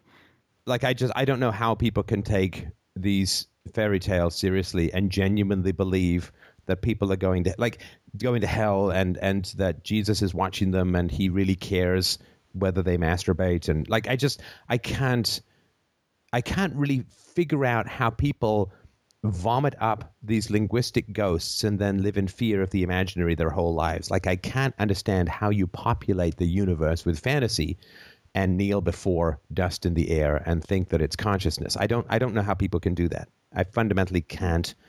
I mean, I remember doing that when I was sort of three or four years old. Like, as I sort of mentioned before, one of my earliest memories is playing in a friend of mine's cousin's attic Mm-hmm. and singing a Cliff Richard song, you know, "Power to All Our Friends" or whatever. And it was a great song. And I remember thinking, well, God can't like this because there's nothing about God in it, and it's very, it's very earthly. It's I didn't know the word secular because I was too young, but it was like this is of this world, and God is, and there was this cold eye, and that was the last time I remember ever really believing uh, in in that.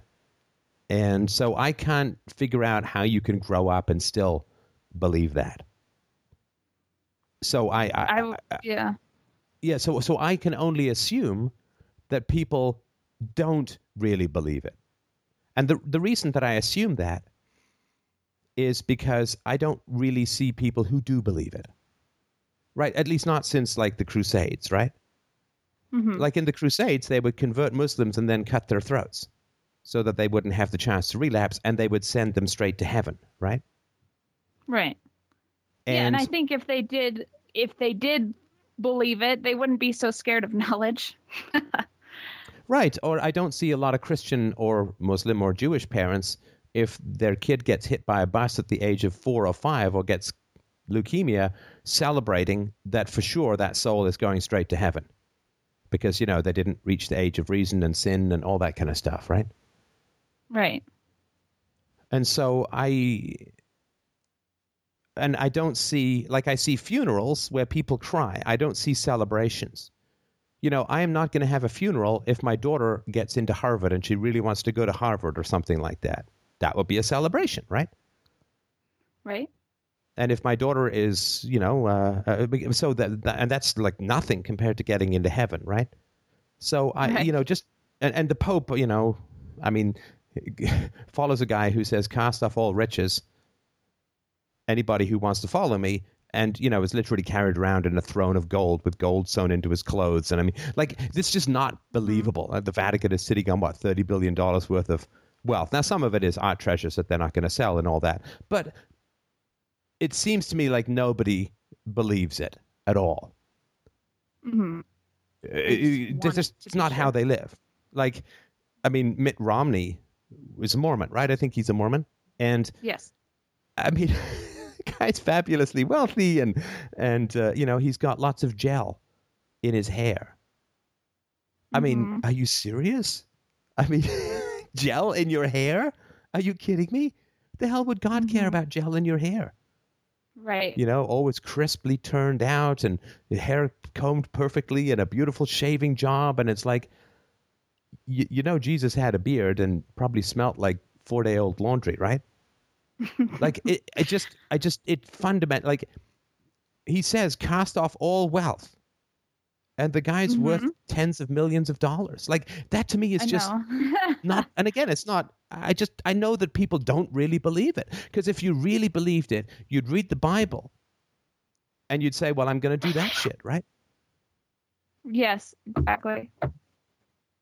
and so i don't really think that people believe it i mean there are a few crazy people who really believe it but we we we put those people in institutions.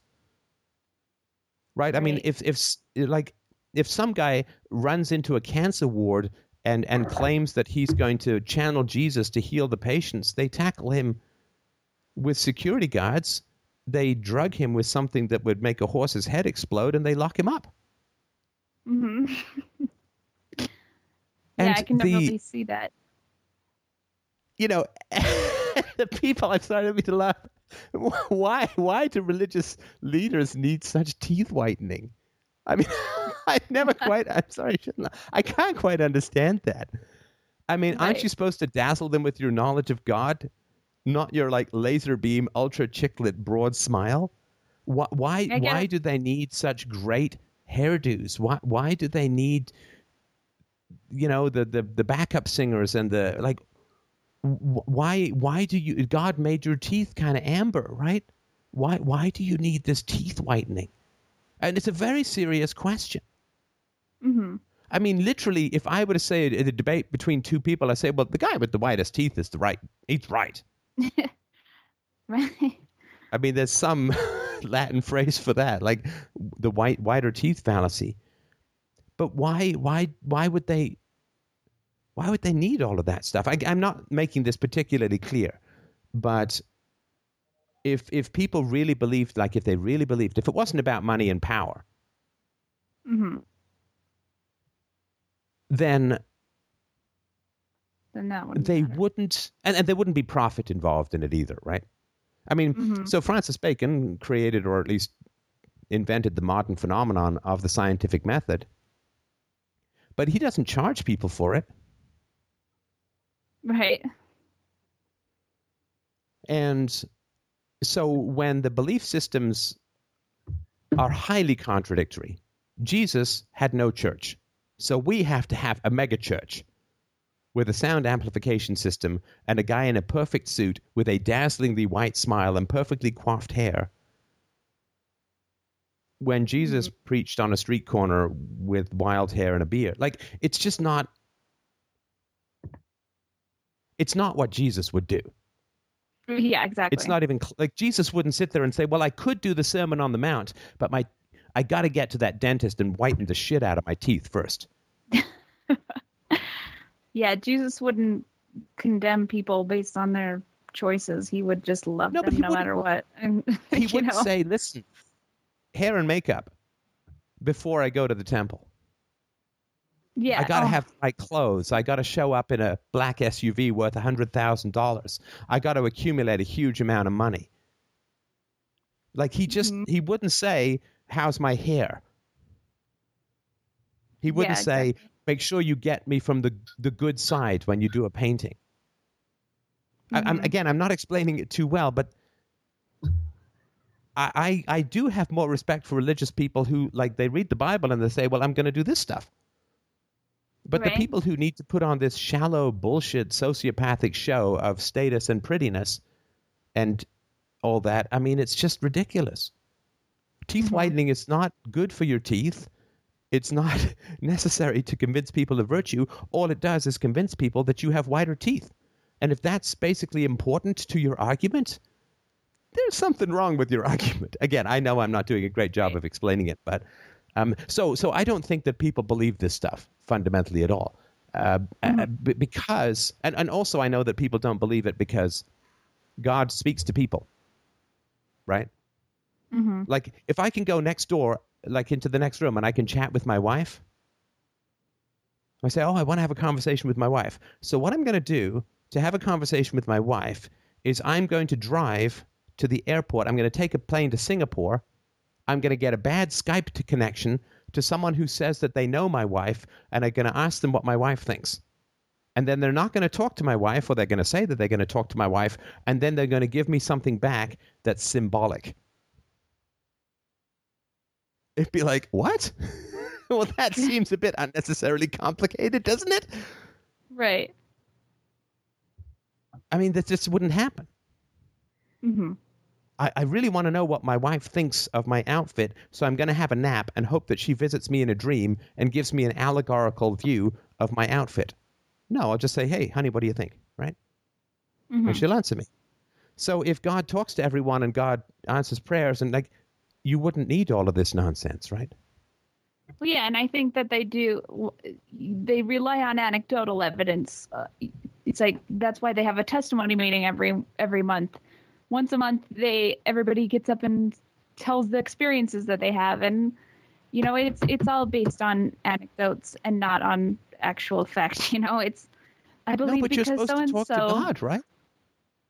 Yeah, exactly. But I mean, you're supposed to talk. You shouldn't person- need to, right? Right. I mean, if, if I think I'm married, I go talk to my wife. I don't sit there every meeting and say, hey, did anyone have a, a weird experience like my invisible wife was in the room? yeah, I totally did. I, I felt her go by. That's some bushy Greek hair, I'll tell you that, right? I mean, yeah, I kind of had a sense like I was over there in the grocery store. I was looking at those bananas, and I'm like, you know, that because it almost looked like your wife's fingers, you know, from a certain angle. It's like, right. I just go talk to my wife. There she is. I don't need people to get together and tell me that they had weird inclinations and possibilities that maybe my wife was somewhere in the vicinity, though they couldn't actually see her, or that Exactly. they they burnt some toast and it showed up in my wife's face picture, right? Yeah. right. or you know i i think you know like my wife practices psychology say well i think that i got a sense of your wife because someone i knew felt a little happier did they see her Yeah. no but they thought of her and so i guess you're married i would be like no i could just go talk to my wife that's how religion works you're supposed to talk to god and i've Right. asked i don't know how many people who are religious do you talk to god what do they say No. How could No. I mean? they think maybe they What think they they do, say? Because if they say I talk to God, I'd be like, shit, get him on the line, man. I got some questions. exactly. I mean, good lord, you got a pipeline to omniscience? Get that guy on the line now. We've got some questions. Where are my keys? I can't find my glasses. right? Right. So they can't say, I talk to God, because that is so eminently testable, right? Mm-hmm. oh you you have like you have a a pipeline to omniscience i can test that like whoa and eh, you know i oh my god i would i would i would give my right arm to talk to somebody who had a pipeline to omniscience right mm-hmm. so you say do you talk to god and they say well no god reveals himself in mysterious ways right Or or they do talk to God, but it's it's a phone call and he's not really talking. They're just leaving a message or something. You know. I talk to God every night when I pray. Well, does he ever well, no, back? that's you know, if I phone someone, I don't get them. I say, "Did you talk to Mike?" No, I left a message. I left him a message. Yeah, exactly. He hasn't called back. Has he ever called back? No. How do you know Mike's real? Well, let me tell you something. I saw a snowdrift the other day that looked like a guy who can't decide whether he's going to have a beard or a haircut or whatever the hell he's doing. Like hey. he's like this he's like this shape-shifting triple of God knows what. You know, like hair blowing across a big pink skull. Sometimes it's on his cheeks, sometimes it's on his beard, sometimes I don't know. I'm waiting for his eyebrows to appear in his ears. Anyway, it's all envy, right? Anyway, but but they say, look, I don't, I don't talk to him. He never has said anything to me. It's like, hey, we have that in common. It's like, Right. but I get a sense of, or I get a feeling of, or I get a this, or I like it has to be something that that is not nothing, but can't possibly be be tested in any way, shape, or form. right. It's not science.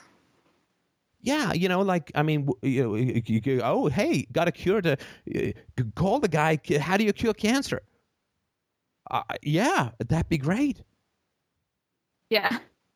You know how, how you know what what you know you, you- you're against abortions and you're like a third of pregnancies end in spontaneous uh, miscarriages. I mean, wh- wh- what's with this prolific abortion design flaw, right? I mean, so so people don't really believe in it because they have a book wherein everyone talks to God.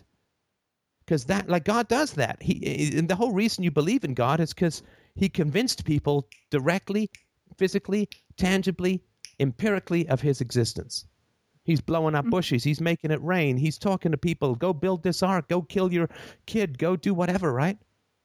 Mhm. I mean, he's he's he's mixing it up right in there. He's he's taking human form. He's blowing up bushes and and and handing out tablets and all that kind of crap. Right? hmm I, I would have been impressed if it had been a Nexus 7. I give you these two tablets. One runs Windows. Oh. One is an Android device. These have not been invented yet. See, this is my power. yeah. Next. Exactly. Electricity. Yes. I mean, that would be impressive, right? I mean, then you put these things. I mean, that I like even if they didn't have any power, you know, because even mm-hmm. God can't make a tablet run longer than ten hours, right? If those were the tablets he handed out, I'd be like, oh, I am so down with that, because because that's that's a little out of sequence, and that would require some divinity, or you know, he's just from the planet Google in the future or something like that, right? Right. Here is a cell phone. In 2,500 years, you can call someone. right? It's Right. impressive. Here is Temple Run. I find it frustrating too. Yes. Now run to the temple and worship me. It's Temple Run. Yes. Do you get it? Ha ha ha. I will be here all week. Don't forget to tip your waitress. Is this thing on? Dunk, dunk, dunk. Right? right. That would be impressive. hmm And so God talks to everyone. And yet now, everyone believes in the God who talks to everyone, and he talks to no one. hmm And so I don't think that people really believe it. And so the question is, why do they hold the beliefs? And they hold the beliefs because of a cost benefit calculation, right? Right. It's not a belief like I believe it's sunny outside. It's nothing like that. It's it's Right. just a cost benefit calculation. hmm And I, again, I'm not trying to say, and therefore, whatever, right? Cost benefit calculations are a lot harder to change than beliefs, right? hmm Right? Like if I believe Toronto's the capital of Canada and somebody says, no, it's Ottawa. Uh, oh, okay. I, I've corrected that belief, right? Mm-hmm. Easy peasy, right? Oh, cost benefit calculations are a whole different matter, right? hmm And so I think that's really important to understand with your mom. Mm-hmm.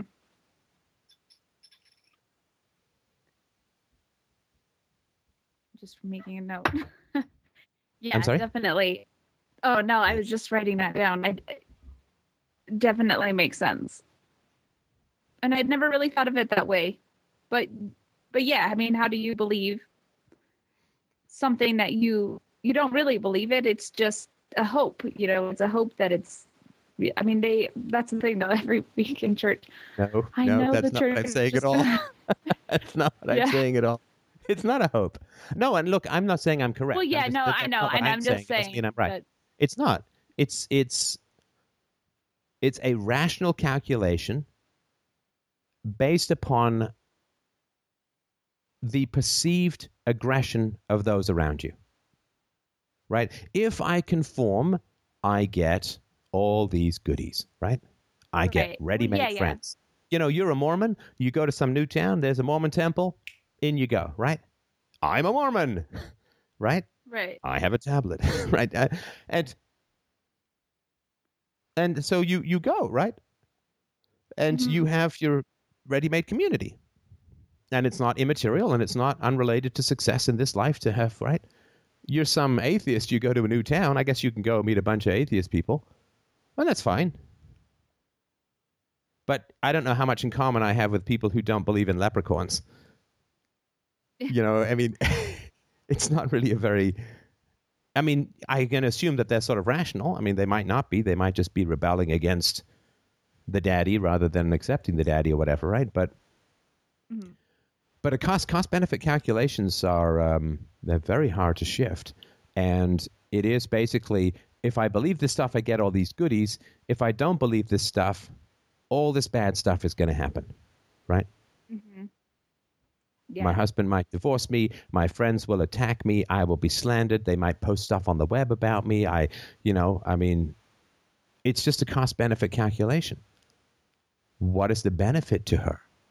Now, you know, how far you push it is how far, in my opinion, is, is how far you think the cost benefit calculation is going to work. The only way to change people's behavior who are working with cost benefit calculations is to change the cost benefit calculation. Does that make sense?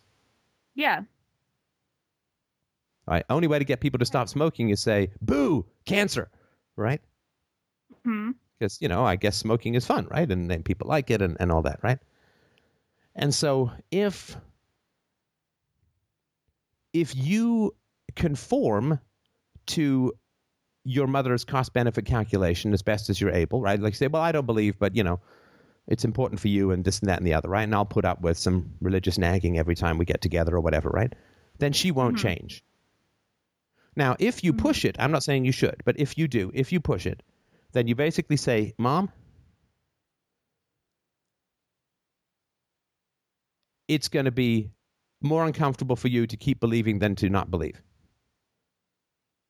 hmm Now, then she may change her beliefs. Now, again, that would be because of a new a new cost benefit calculation. But I'm just giving you what I consider to be a reasonable map of the interaction, just because fear comes from the unknown, right? hmm If you have a strategy going in, if you get an accurate lay of the land, then it's not that scary going in. Like if you know this is my mom's social cost benefit calculation, which masks itself as, you know, some sort of theological whatever, whatever, right? Then you go in and you say, okay, well, I'm not confronting any fundamental belief in a, in a deity, but what I'm saying is that um, I'm, I'm adjusting her cost benefit calculations in a way that makes her very uncomfortable, right?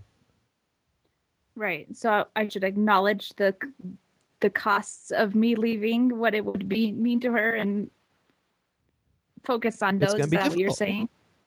Well, it's i i i I'm not saying what you should do. I'm just saying because I don't know. But what I'm saying is have an accurate Right. map. Right. Uh, yeah. That she's going to fight back and she's going to try and get you to change what you're doing so that her cost benefit calculation remains the way it was.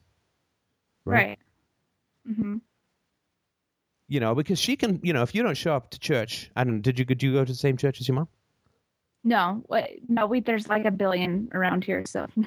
She doesn't even. Okay. She didn't even know that I haven't been in a year. She thinks I just haven't been in She a while. I mean, okay. she does. So if you say I'm not Yeah. going, right, then she's going. to She's now she's in a difficult position, right? Because she either either has to lie and say that you are going, which is a problem. Because if people Mm-hmm. find out that you're not going, and then they find out that she's been lying, what happens? Right. What happens? They would. Well, I'm just trying to think of what, because I don't think she would lie, but. But yeah, I mean, they wouldn't take her seriously. They would. It would be worse than if she didn't. But No, no, it's worse than that. Come on, lying is a sin, right? Well, yeah, but I don't. Yeah, I just don't think. I don't think she would necessarily lie about it like to anybody. I think she would be like, devast. I don't know. Knowing how What do you she think? is. What do you think she would do? Anyway, I think she would gossip about it. Not Oh, so she, necessarily think lie she would say, it. "My my my daughter is now like another one bites the dust kind of thing. My daughter is now off the church thing." Yeah, I think she would. She'd be more inclined to be like, "Oh, I can't believe my daughter left," and you know, tell a bunch of people about it because, yeah, that's the way. And why would she she is. do that? Probably just you know to vent. I don't know. That's just she vents to me about my brother all the time. She she could vent at home, right? Why would she go and tell the church that you weren't going to church? Um, well, she wouldn't. Uh, I'm just trying to think. The only people she would go to are like her family or the people that she wouldn't necessarily go to the church. I don't understand what you're asking. You think that she would go and tell people in the church that you were not going to Like, church? what I what I think she would be most inclined to do is go to my so my my brother goes. I have four siblings. I mean, I'm one of four. My brother goes, but his wife doesn't, and she doesn't have a really strong relationship with him. My sister is like the other good one, and then my brother, the younger brother, he doesn't go. So I think she would go to my sister and talk about it with her, you know, and how horrible it is, and I don't know. They but she wouldn't go to people would- in the church, right? I don't think she would go to like people in her ward, maybe just like close friends. Her ward, that's what I don't know if you know what a ward is. That's the people in her church, local Right. church group. but yeah, I think she would uh, yeah vent to my or not vent, but um, gossip. I do think she would gossip. That's one of her biggest faults. And would are there uh, church events that you would be expected to go to as a family? Um. Well, yeah. I mean, I'm eight months pregnant, and sorry, my butter's yelling. Um, I'm eight months pregnant, and we're supposed to have a baby blessing. and that's oh man, I love how urgency everyone comes up with the important stuff at the end, right? yeah. right. All Well, right. and I, I've already talked to her about it because I've kind of slowly been easing her into it. She knows that I haven't been in a while, um, and I haven't really talked to her about my actual feelings. She just knows that my husband doesn't feel comfortable giving the blessing, and that's it. Like that's all that she really knows. So she, we're not for sure going to do the blessing. You know, like that's in her mind she's just like, okay, well, just let us know, I guess. So she kind of has an idea of what's going on, but she doesn't know the whole story. Right. Right. And what are you going to do with the um, blessing ceremony? Um, well, probably, well, I, at this point, I just haven't been ready to be like, okay, we don't really want to do it at all. But um, essentially, that's what's going to happen. What's going to happen? We're not going to do it Okay. because Right. you know. my now that's going to be very difficult for your mother, right? Yeah, I mean, she she actually responded a lot better than I thought she would about it, but I think she's just holding back. I don't know, but I do think it'll be difficult for sure. Right. Yeah, but essentially, Right. you know, my husband doesn't want anybody else giving the blessing for him, but he doesn't want to go in there and pretend to believe in it and give the baby a blessing, you know, just to do it for go through the motions of it. Right. Right.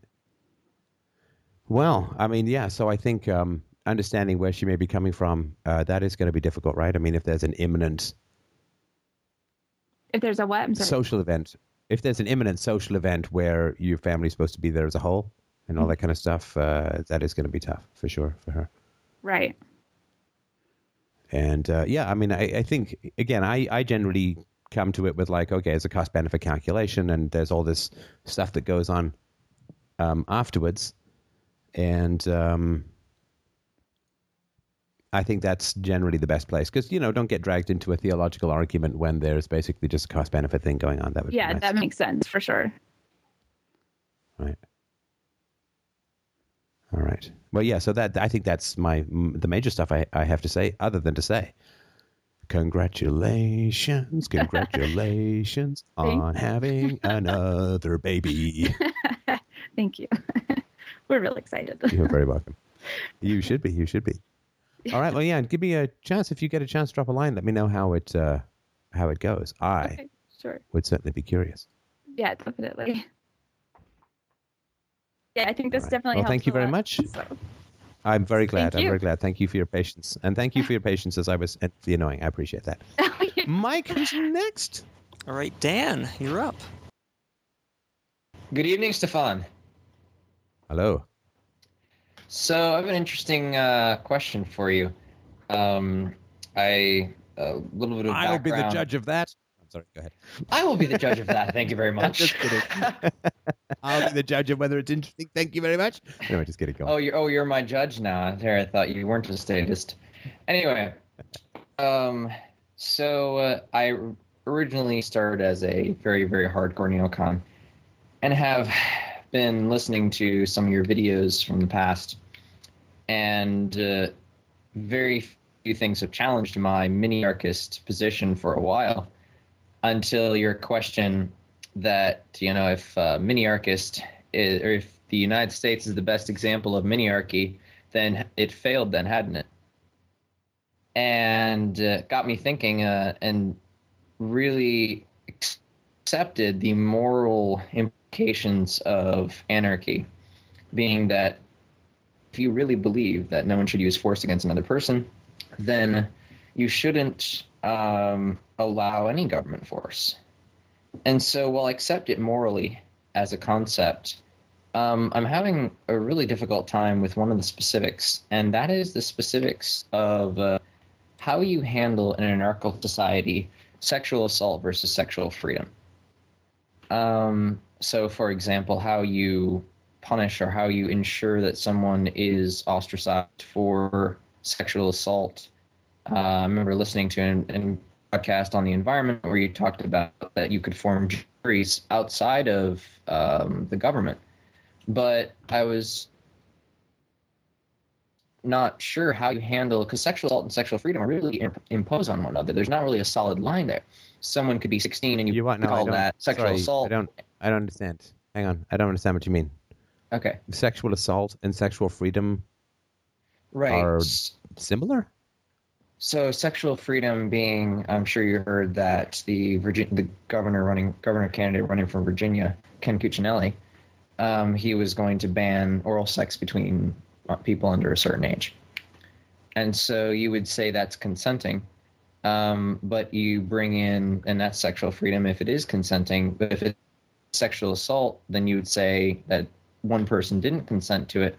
Well, how do you determine consent in an in an anarchical society? You have uh, two oh my different God! ideas. Hang on. of- wait, Go what, what, what? Hang on, hang on.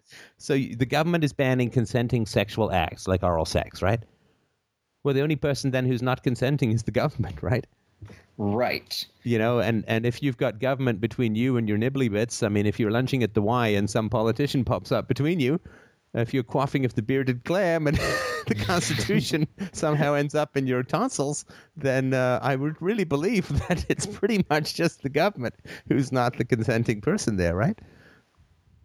Yes. And in that case, and in that case, you have government banning uh, such such acts. Which it would not uh, In exist in an anarchic society, right? So, Right. So in an anarchic society, you don't have a government, therefore you don't have this government influence. So let's say you take a case of a 45 year old and a 16 year old, for example, and there is no bans on. oh, so we're talking statutory rape. I, well, there's no statutes, so not really statutory rape, I guess. But Oh no, no, Um, no! Hang on, hang on, hang on, hang on, hang on. It's no rulers. Doesn't mean no rules, right? okay, Right. So you you can absolutely have statutory rape in a stateless society, right? I mean, you can have protection of property. You can have a war on drugs in a stateless society. It's it's never going to happen, but you could conceivably have have it, right?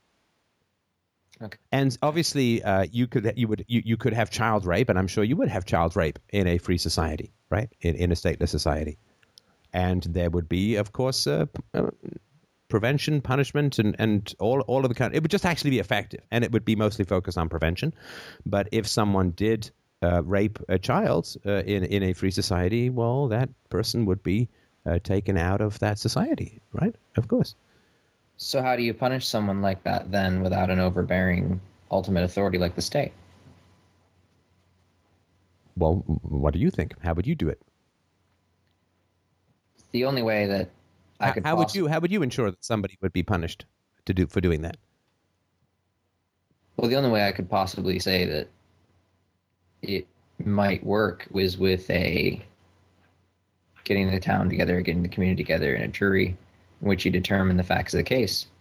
But if you don't have the authority to use force on that person without them having used force against you, I don't see I don't see a way that you could a determine what rape was and what it wasn't, uh, um, and b determine the punishment for that in a stateless society. Well, wait, wait, sorry. When you say you don't have the right to use force against someone, I don't quite understand that. You would have the moral right to use force against a child rapist, right? I mean, if somebody steals your bike, you can knock them off the bike to get it back, right? Right, but that's your bike. If you're in a jury and you have two opposing people, one It's your child, right? I mean, the, the child has the right to not be raped, right? I mean, even more so than an adult, right? Okay. So the complainant in this situation would, would be the parent, right? And, well, the child, obviously, and then, then the parent, right? okay. So, but you as the jury, uh, so you as the parent obviously have that right. No, to- no, no. You look. You you gotta You got it all. See, the government is imposed. I'm sorry to interrupt. The government's imposed after the fact. You you got to think way before it happens, right? Way before. Okay, let's say, are you a parent? Let me just ask you that first. I'm not. No. Okay, so let's say you are a parent and you have a daughter, right? Um, would you be willing, as part of your general social contract, which would be a real contract, right? So some organization would come up to you and say, "Listen, man, for seventy-five bucks a month, uh, I will represent you in case of any disputes you have with anyone about anything, and I will cover all the costs and uh, and all that kind of stuff." Right? Would you you you would probably pay for that, right? Right. right?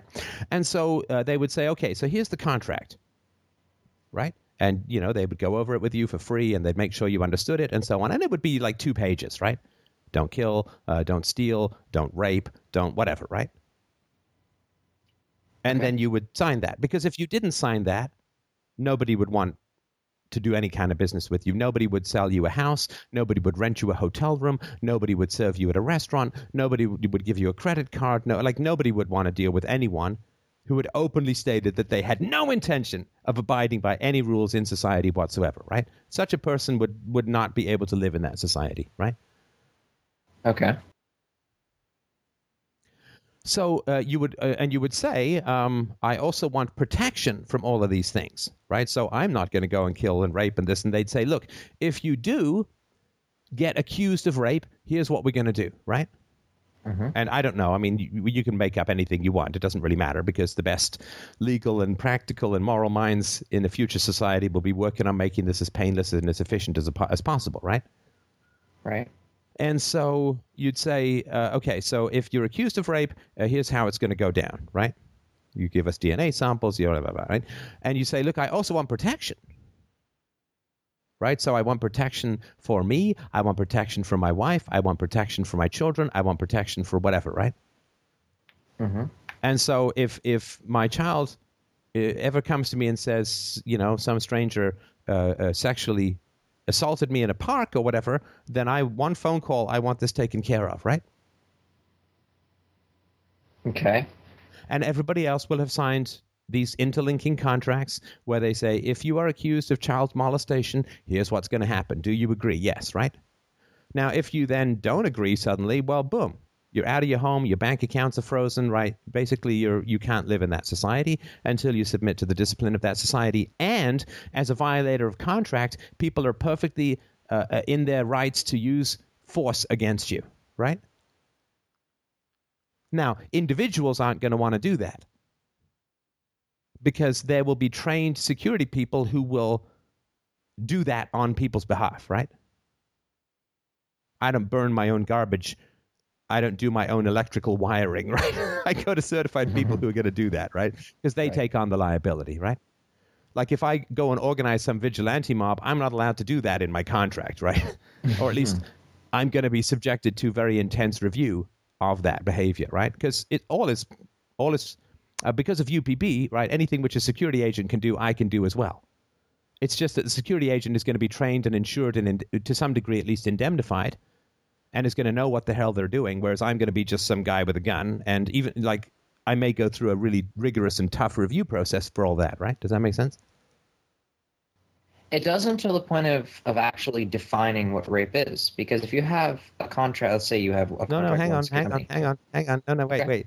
Sorry, sorry to interrupt, but we were just going on the like you couldn't figure out how force could be used or anything like that, right? Does do we at least sort of answer that?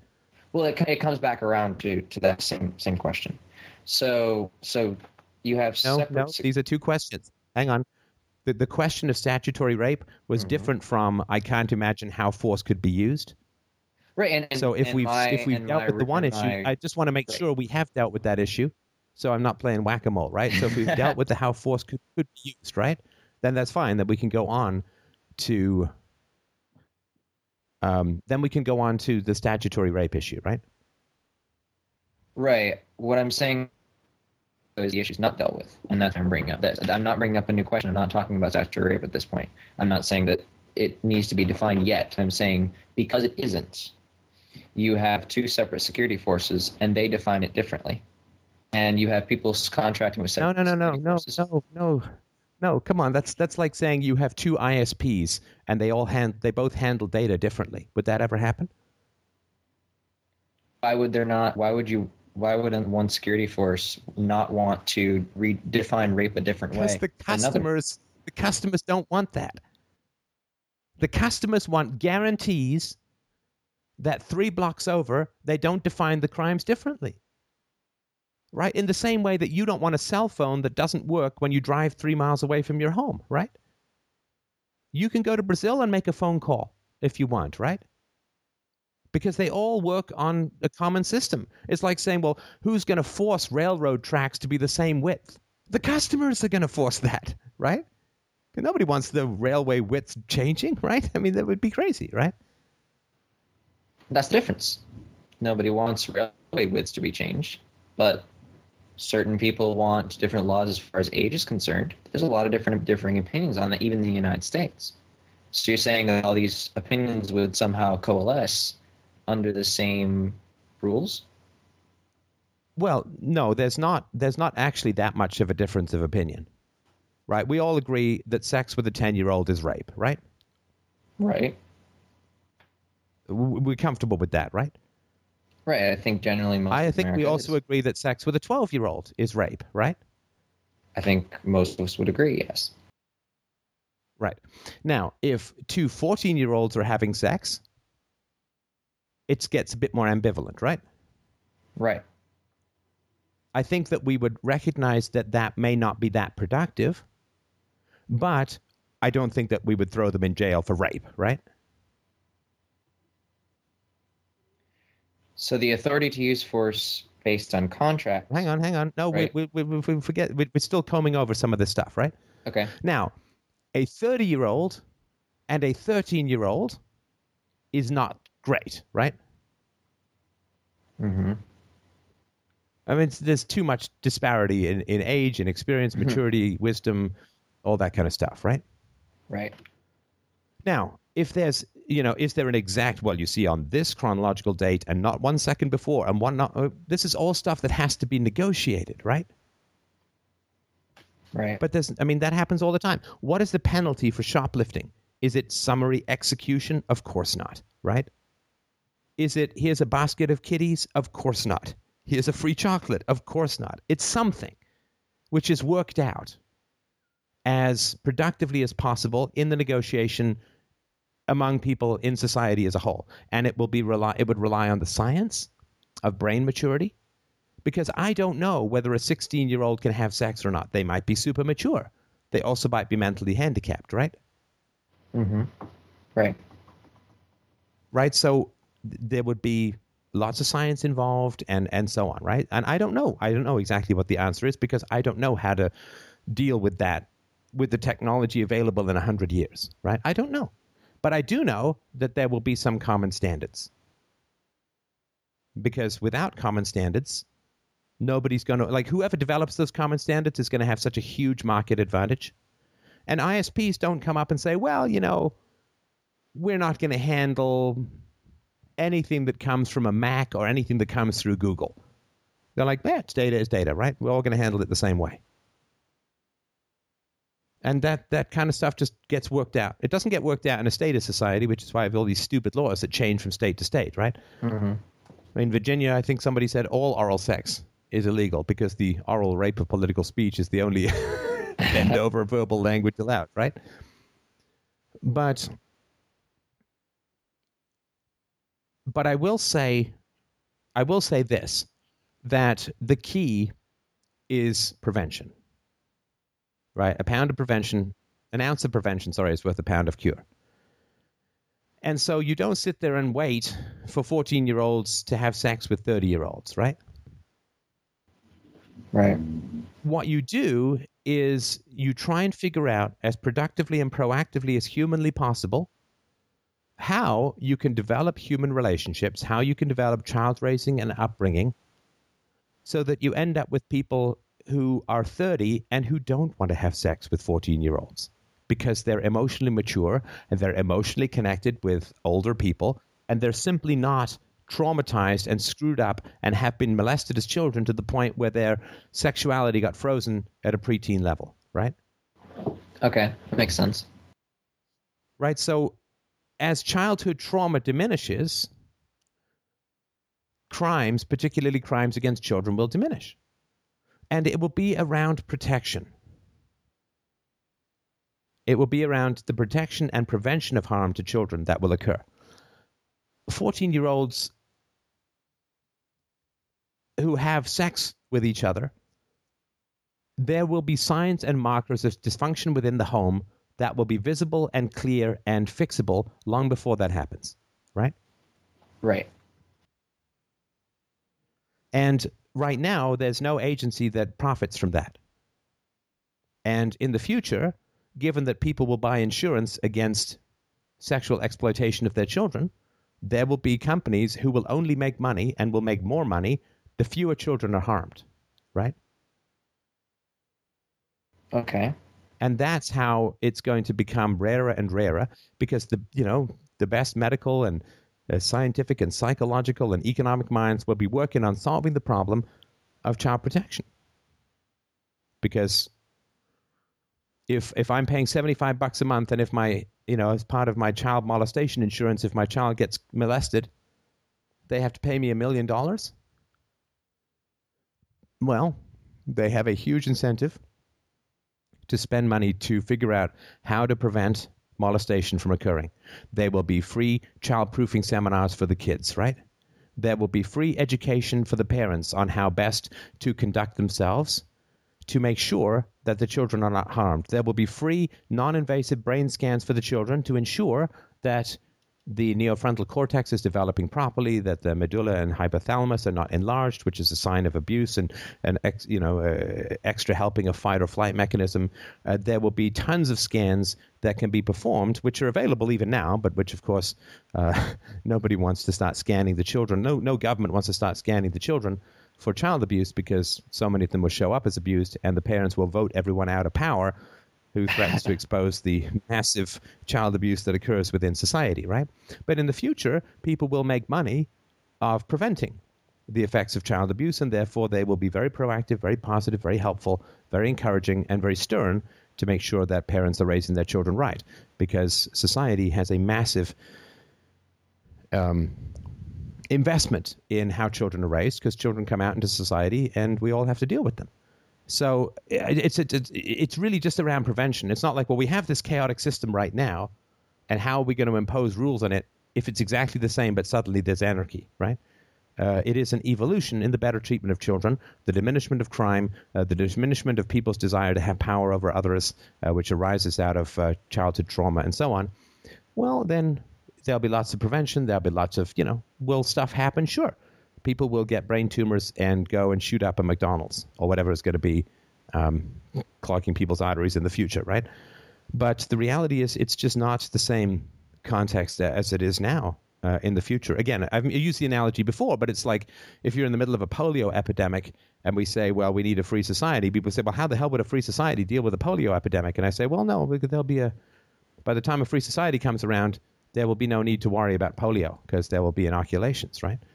And say, well, that's just wishful thinking. How are we going to deal with polio? You can't just wish it away, man. Well, we can with with childhood trauma and its effects because we know how to solve it. Uh, you know, peaceful parenting is how you solve childhood trauma and about 95% of dysfunctionality within the human race. So that is uh, my brief argument, if that makes any sense. It's just and, and not going to be a big issue. That's and it, and it does. And so to red flag warn you so you're not playing whack a mole um, that that it, it leads the the answer is not clear to me, so it leads to another question, and that question being, um, so you've got society now where there's a bunch of contracts, and the contracts determine okay, this person will take care of make sure my child doesn't get molested, and if so, then they will go to impose punishment, they'll go protect me, they'll go accuse this person. So today's society, we have a system in which when I want to accuse you, I bring you in front of a court, in front of a government court, in front of a civil court. Um, in so we're looking at a free society, and you say well, they'll be accused. So if they're accused, and uh, you have, let's say you have this now this private court. Um, so I guess it's, it is two questions. Number one, if indeed they're accused in a private court, and now they have agreeable standards. They're accused in a private court. They're contracting with companies with the same standards. Um, then A, uh, if, if the, private court system does indeed exist, then how uh, is that not government? Because now you have contracts with uh, same standards. You have a court system now, and you have the ability to impose punishment upon people. And uh, B, uh, if there is no standard court system that everyone has to use, then how do you propose these accusations and the claimants and the accused get justice?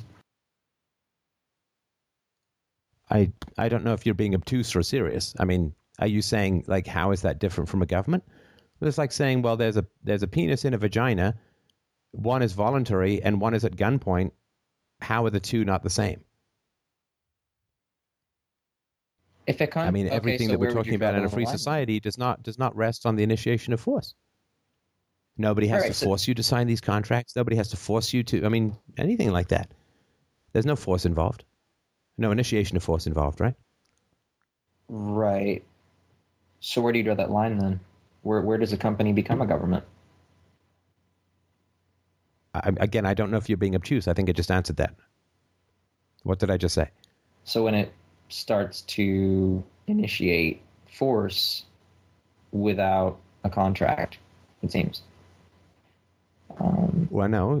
If there's a contract, there's not the initiation of force. Right? A contract is that, like, if I violate a contract and then suffer penalties, that's not somebody initiating force against me because I voluntarily signed a contract, right? okay, that.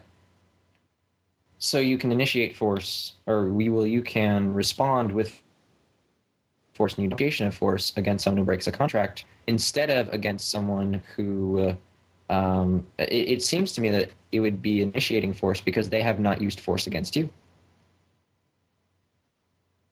Oh, so this is like, so I'll send you an iPad for 500 bucks. You send me the iP- the 500 bucks and I don't send you the iPad? Yes, you initiate Yeah, force I just- I just stole from you. Right. Yeah, I just I just stole from you. So you then have the right, because I've broken that contract, you then have the right to defend or defend yourself. Essentially, go after me with force. And no, I have the right to go and get my 500 bucks back. by whatever means you possibly could, or by whatever means necessary. Yeah, ex- I mean, except that that's not what people want to do, right? People don't want to go over to your house with a gun to get 500 bucks because that's really dangerous, right? You you could be Right. some fucking lunatic, right? So what people want is get me my 500 bucks back, right? That and they don't want force involved if at all possible because you know if you don't have a government, force is really expensive. If you have a government, force is really profitable because you get to socialize the cost and privatize the profits. But in a free society, I say, okay, well, look, I mean, if somebody breaks their contract with me, I want the value of that contract returned to me, right? So if somebody doesn't send me the iPad, I want my 500 bucks back, right? I mean, we already have that. That's what Visa does, right? That's what PayPal does. It's what, right? I mean, that's all, that's all sorted out, right? We, this is not a new invention, right? If you buy something on Visa and they don't ship it to you, the Visa gives you your money back, right? And they don't charge you for that service, right? Or rather, the charge is built in to the fees, right? True. So, I mean, people don't say, well, some guy didn't ship me the iPad. I'm going to fly over there or I'm going to drive over there with a gun and get my money back. They just call Visa, right? Or PayPal or whatever, right? So, I mean, this all this is all sorted out, right? I mean, this is all, all already this is handled very, very nicely and internationally too. Right? It would just be So, yeah, people will call up and say the guy didn't ship me the guy didn't ship. They call up and say the guy didn't ship me the iPad. They'll look into it. They find out the guy didn't ship me the iPad. They pay you the five hundred bucks, and they get the five hundred bucks plus the cost of investigation from the guy. And if he doesn't pay, they start shutting down his contracts. Right? Can't get electricity, can't get phone, can't get internet, can't get gas, can't get food. Can't, like they keep escalating until the guy fucking pays up or commits to. Right? And no force involved. Right?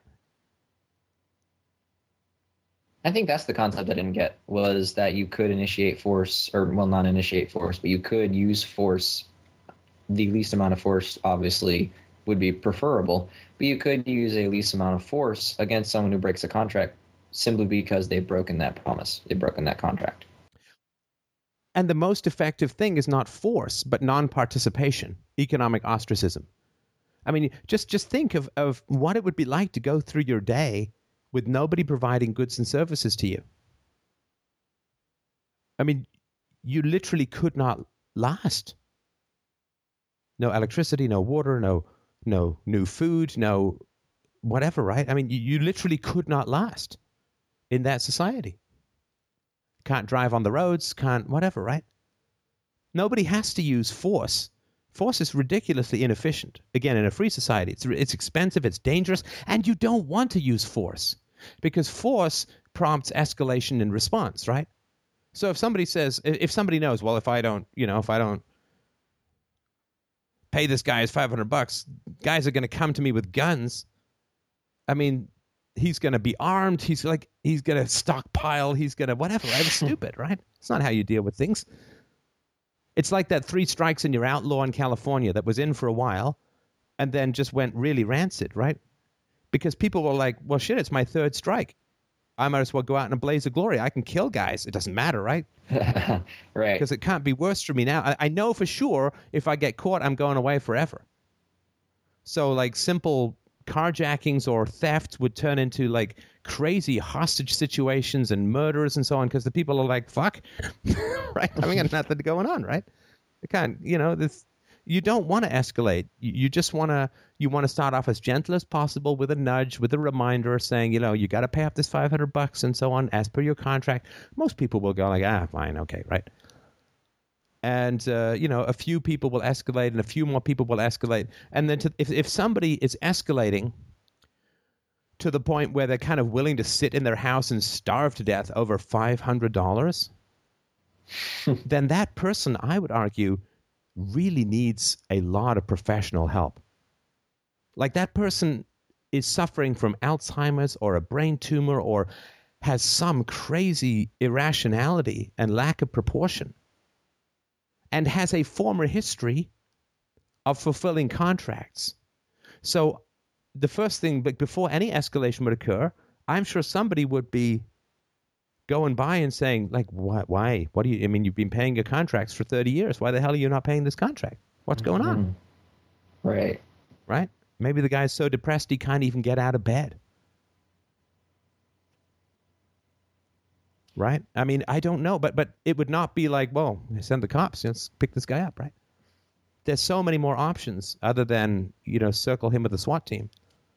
So again, these are just things that I think would, would sort of happen down the road. I don't know for sure, but uh, th- those would be my thoughts about it. So just to make sure I have it right, it would be almost like a massive or a series of massive uh, economically based Angie's lists. Where, I don't know what an Angie's list oh, okay, is. well, um, essentially, it's uh, Angie's List. But yes, yeah, as, Angie's List as it exists today is rating contractors. So, did you have a good experience with this contractor? Yes. Then people go and see if that you had a good experience with that person, and they want to do business with that person if you did, and they don't if you don't. So it would be except except hang on except it would okay. not be subjective, right? Because it would be like, did this person fulfill their contract or not? It wouldn't just be, I mean, there would be all of that stuff too, which would be fine and pretty efficient, right? And that stuff's incredibly helpful, right? I mean, every time you want, I want to buy anything, first thing I do is go look for reviews, right? Right. But there would, for, for stuff that was more serious, right? So if I say I did ship the iPad and you say you didn't, right? We want to have some facts established here, right? Mm-hmm. So. Okay. I think that yeah. So I think that would be uh, I think that would be the way. Again, these are just my thoughts, and who knows what's going to be possible in the future. Uh, and, but uh, I think this is sort of how how I would like it to work. Like if I was looking for someone to protect me, I'd say, listen, I don't want restitution. I want prevention. I want you guys to figure out how the hell are criminals made, and and prevent that, right? I want to pay for prevention on two levels. One is that I don't want being the life of a criminal is a pretty miserable existence. I, out of just empathy and concern for my fellow human beings, I don't want them to, them to turn into criminals. And B, I don't want to be prey to criminals too. So y'all figure out how. And there's so much science out there to to help people know how criminality is developed. It's it's it's so well known. It's pretty ridiculous. So, um, but then right now, there's nobody has any incentive to prevent it. Right? In fact, governments have an incentive to maintain the abuse of children. I mean, how on earth could government schools could not function if children were raised peacefully? Because they, I mean, they wouldn't put up with it, right?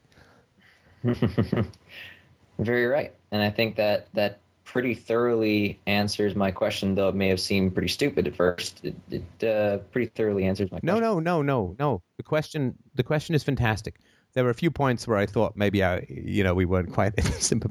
The question is fantastic, and I, I don't uh, want you to sort of feel like that. Oh, and I've answered these a bunch of times before, and therefore it's a stupid question. It is not a stupid question. Can I tell you? It took me about, about twenty years to get to that. So, I mean, I think you're got there quicker than that. so I think that you know, uh, if that, if that's stupid, then I'm too retarded to have any show like this. So I just uh, really wanted to uh, really wanted to point that out.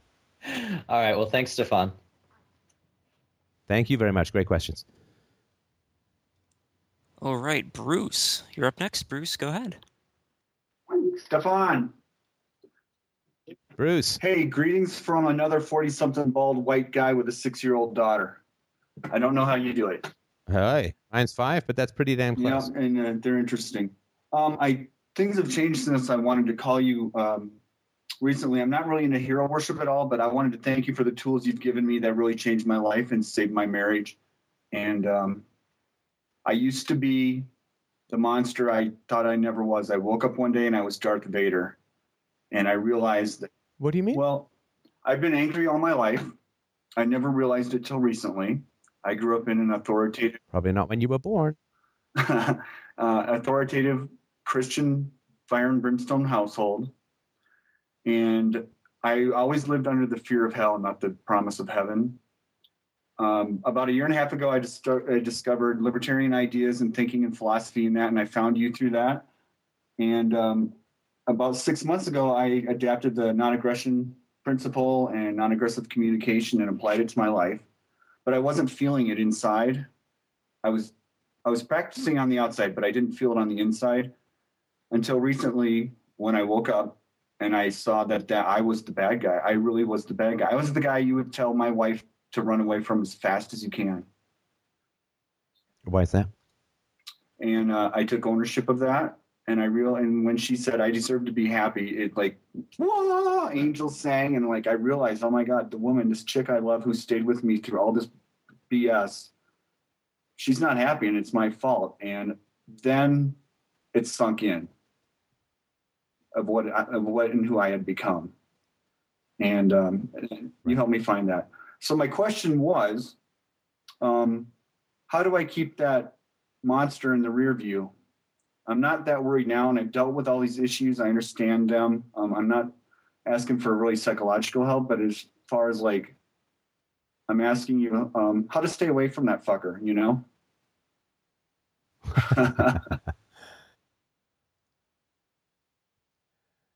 Well, is he is he tempting?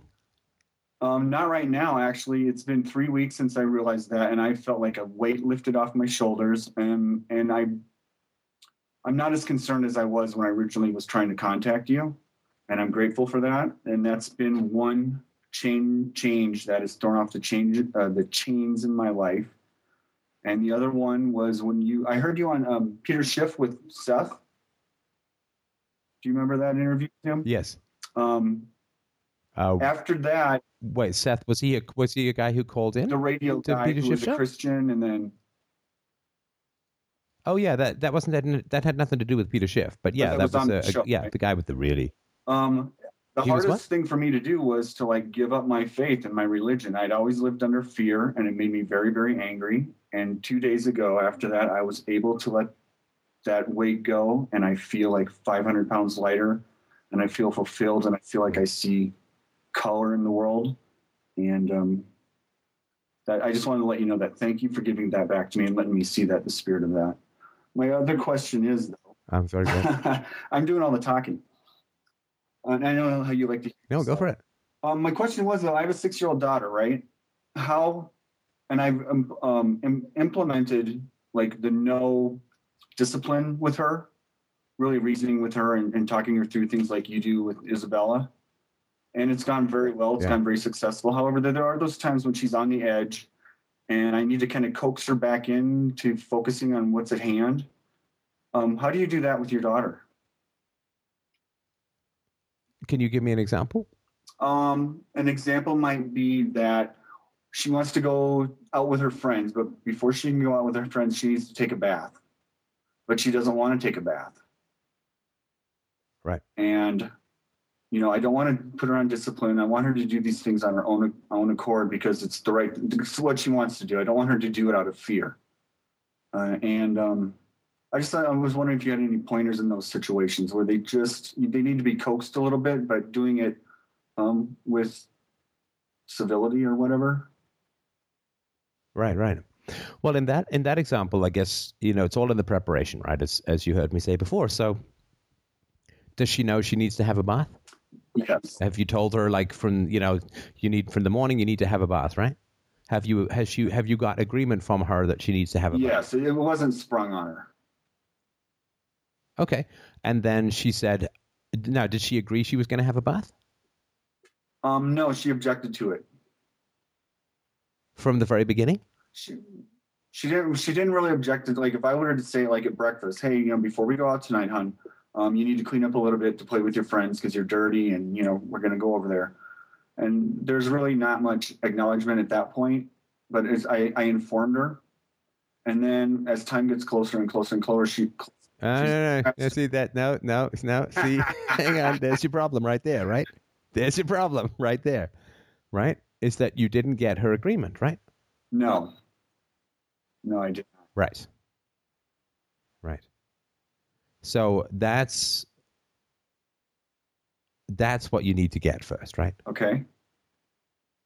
Now, does she does she know why she needs baths? Yes, germs and you know that she knows. Okay. Now, does she agree that she needs baths? Um, I wouldn't say that she ever initiates it, or I'm not. Okay, so no. Then then there's, then there's no.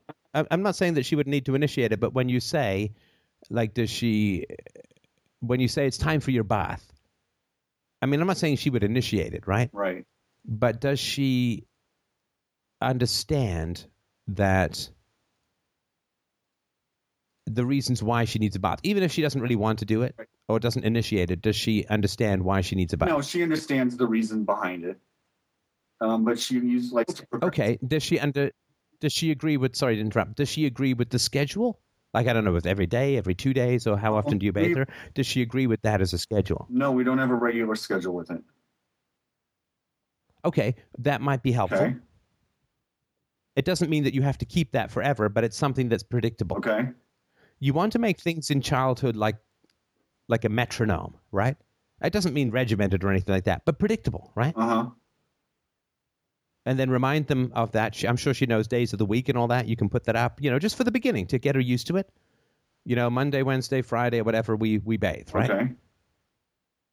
You know, what's today? Oh, it's Sunday. Okay, so no bath today, tomorrow, and you wake up in the morning, say, and and she has to agree to it, right? I would hope so. Yeah. Well, that's where the negotiation comes in, right? she says, "Well, I'd like to bathe every week," and we would say that is not that's not safe. You will get rashes. Uh, you will get it. You might get infections. Like that would be a bad time for you, right? right. And also, is what can we do to make bath time more enjoyable, right? Okay. Well, once she's in, she loves it. It's just the, the Right. it's- Okay, the- good. you know, the initiation or, or getting it going. Um, yeah, that makes sense. Okay, yeah. So, so, so that's fine. So, but she, you, need to get her agreement, and it doesn't mean it can't be renegotiated. You can say it's not set in stone, but you know, you need to get the agreement, right? And, and then you just have to keep reminding her, and and remind her that she's already agreed. And you have to say, is that a promise, right? Okay. Yeah, I can. right because and, and i assume like so and and you you have to of course have laid in promises with her like you've always kept your promises to her right so once you've kept your promises with your child when you get a promise out of her that's a very powerful thing right Right. And my daughter will occasionally try to weasel out of a promise, and I'll say, "Wait, wait, is that our new rule? Like we can just break our promises?" No, I understand. Right? Yeah. And she's like, "No, no, you got to keep your promises." So I'm like, "Okay, so then we keep our promises, right?" She, right? UPB is all you need, right? hmm And so once she understands the reasons for the bath, and once she understands the schedule and she has agreed and promised to abide by the schedule, then for the most part, that will reduce or eliminate those kinds of disagreements, Okay. right? You, you, you want just a kind of inevitability to it, right? Right. Like, and, and that she has participated. It's not the imposition, right? You know, it's like he, here are the consequences. She's six, right? So, so here are the consequences. Here's what I suggest. What do you think? Okay. A bath once a week, that's not good. Um, a bath every day, yeah, maybe a bit much if she's still six. I don't know, right? I mean, but but but having that, right? But but if it's like if this all all this stuff is not laid in place, and then it's like now it's time for bath, or I mentioned it this morning, then you're going to have a conflict, right? Right. But it's all in the preparation Okay. I'll be more mindful. you, you can't parent in, you can't parent in the moment it, it don't- like I say this to my wife like at least once a week you know we, we cannot impose a rule that we have not discussed and had an agreement about beforehand we just can't do it because then that's just I'm bigger right and I'm going to make you do it and sometimes even with all of that it won't work right. And I don't want to. right? Like I took my daughter to uh, yeah, I took my daughter to a swimming lesson today. I took my daughter to a swimming lesson today. Uh, she told about it. She's known about it. She's agreed about it, and she got there, and you know she's she had a bit of a cold. She didn't sleep that well. She found the water too cold. She just didn't want to go in. I chatted with her, and uh, you know, is there anything I can do to make it easier? No, Daddy, I just want to be with you. I'm not. I'm not well. I don't want to go swimming today. Right, and you know, I'd driven her all the way up, and anyway, so so I was like, okay, well, we won't go swimming. You know, there are some times where it's okay, right? And you know, if if you can also say, I want your friends to like you because you're not smelly, right? you don't want to be like the stinky kid, right? That's not a fun place to be, right? Like you don't want your friends to say, well, she's a lot of fun, but my eyes water, you know. and, and sometimes my dog howls and scratches to be let out of the room where she is, right? Okay. And so you don't want that, right? Uh, and, and just, you know, appeal to her greed and all that kind of stuff, right? And uh, so it, it, there are some times where even with all the prior agreement and this and that and the other, just won't happen. And, and you know, that's fine. I mean, I, I personally am not, I mean, I'm not going to force her to do anything. And if she's not responding to bribes and she's not responding to, we can talk about it or whatever, if she's just really upset in the moment, and she was crying. And I'm like, okay, well, then we're not going to do that, right? Because I mean, I have, I don't have the option of making her do it. Right. Now, remember, it is not aggression to not drive her to see her friends, right? As a consequence, kind of self-made consequence. Yeah, yeah, yeah. Like, yeah, because I mean, what I say to Isabella is, if you say no a lot to me, that m- leaves me free to say no to you a lot. Okay. That. Yeah. That's good. Okay. Right? So if she says, "I don't want to have a bath," and if you and if you have to be honest, you don't just do it for punishment, right? Oh no. But if you genuinely then don't feel like doing her the favor of driving her to see her friends, then just don't do it. Okay.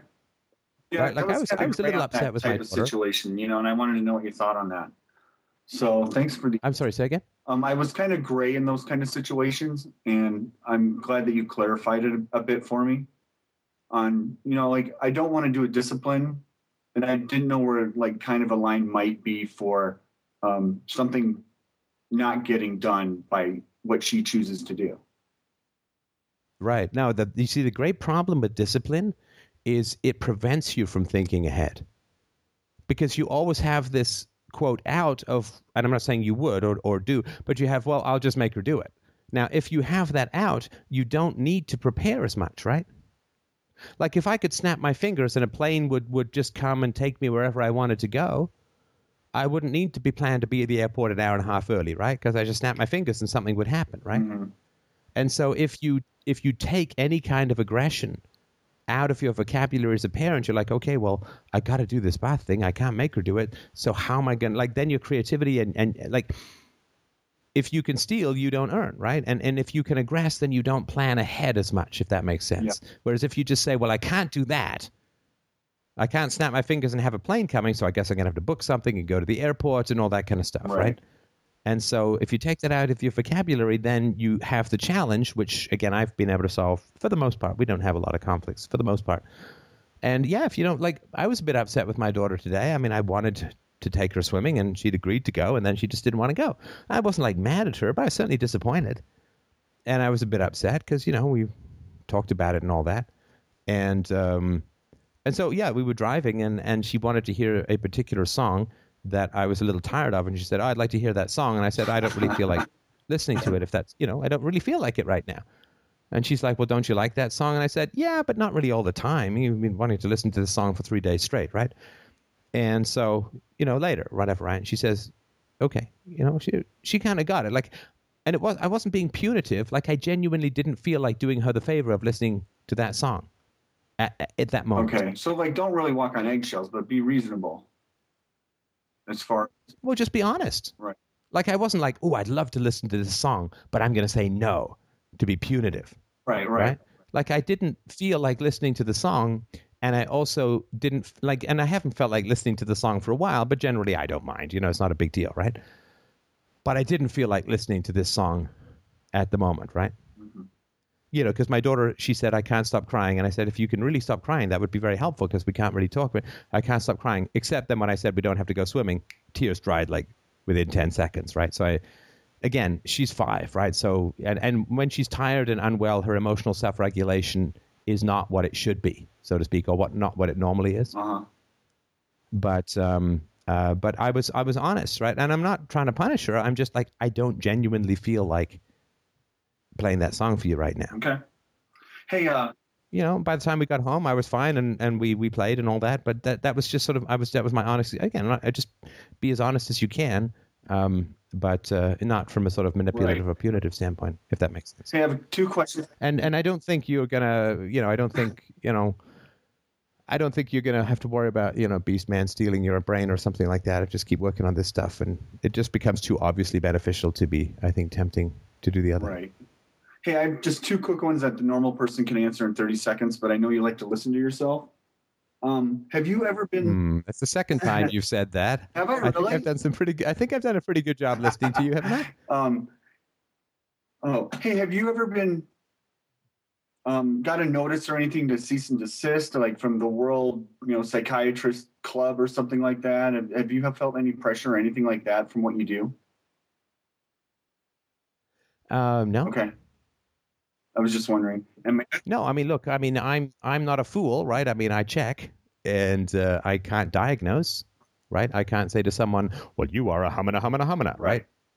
Because right, I, I I can't do that. I can't prescribe. I can't, right? And I can't call myself any professional title. right, and I've never heard you say that. So, and my oth- No, of course. my other one was just I um I wanted to know your take on the Cato Institute.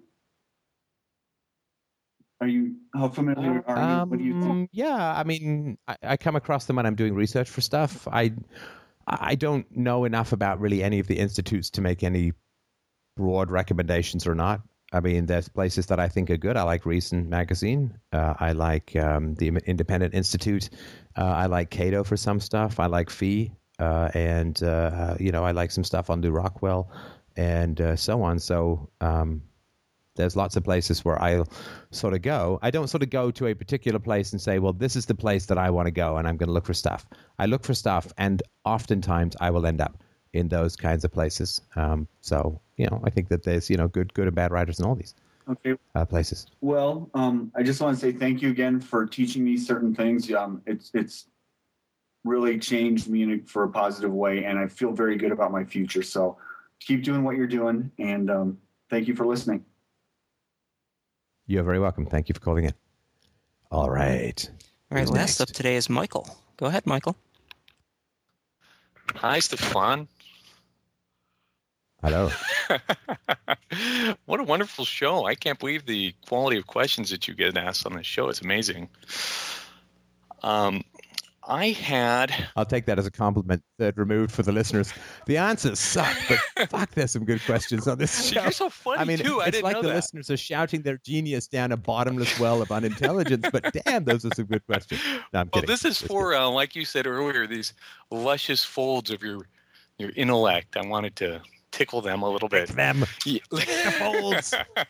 It's where the brain nutrients are. It's where the coral fish hide that are tasty. if you can just Anyway, what's you your just mind? get it into my brain, it'd be great. Um, what I wanted to talk with you about is I really had a few things uh, that I wanted to bat around with you.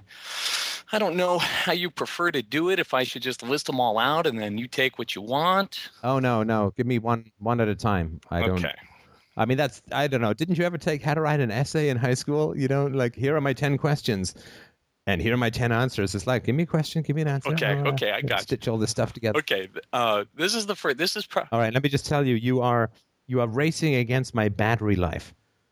I just no, I'm just kidding. Don't, don't. I actually got this. I want to make a brief technical recommendation. I got this Dell uh, tablet. It's a Venue Eight, it's a little ancient tablet, so that I can I can actually walk around comfortably while doing a show and just record it on this little Windows tablet. It's actually a really really good machine. It's amazing. Uh, anyway, it's got this crazy battery life. I started the show at 50%, and I still have like 12%, uh, which is, and the screen's been on the whole time. Just wanted to mention it. But, uh, all right. So uh, go for it. What's, what's your first right, question? I'll start with my most uh, controversial, I guess. Uh, the first one is the NAP, the non aggression principle. I just wanted to talk about it real quick.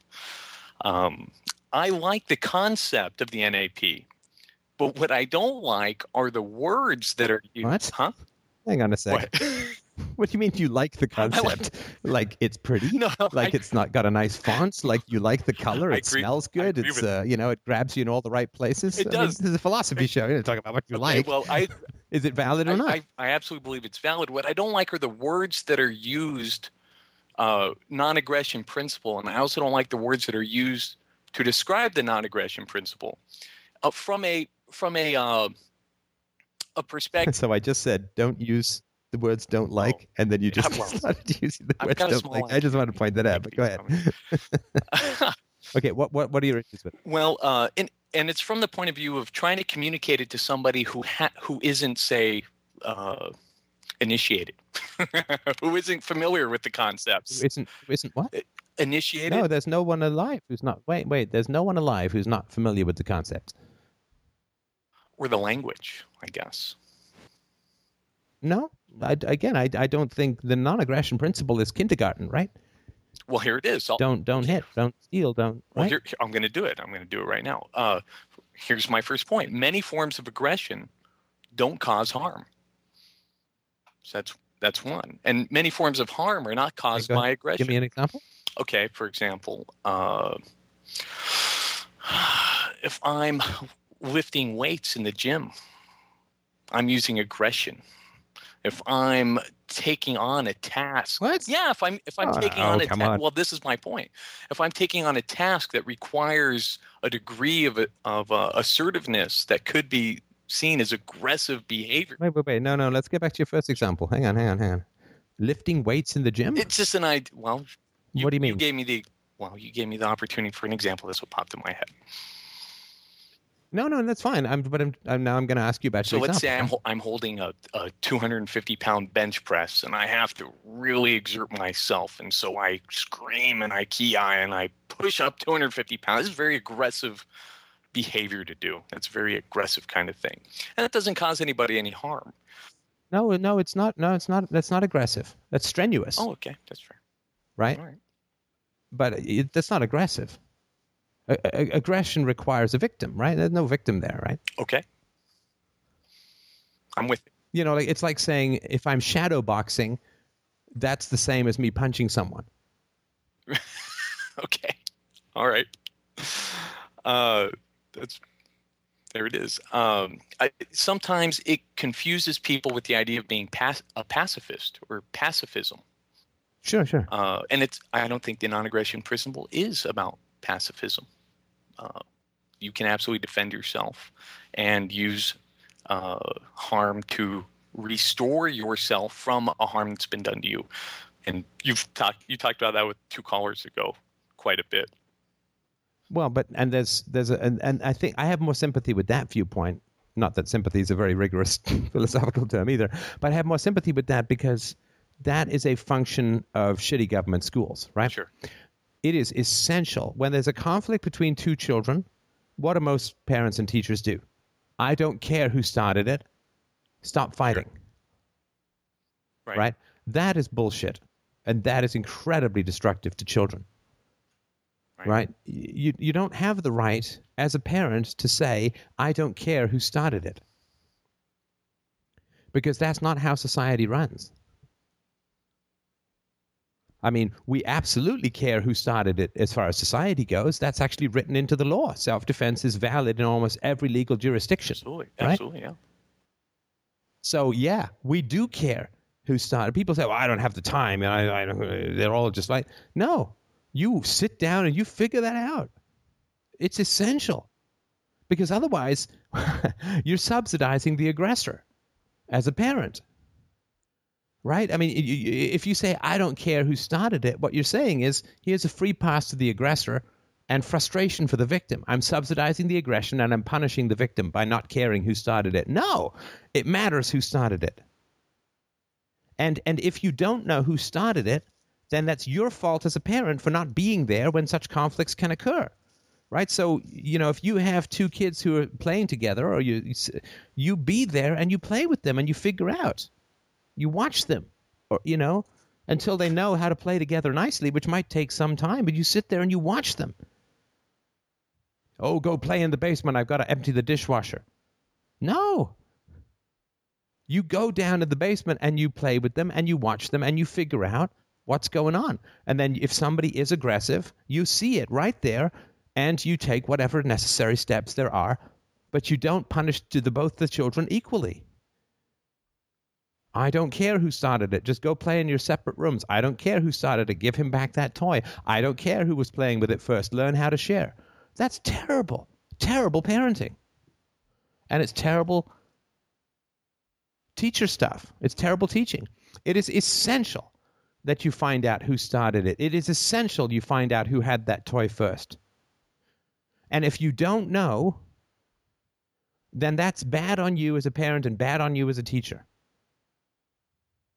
because it really matters. It is incredibly frustrating as a child to be wronged and be punished.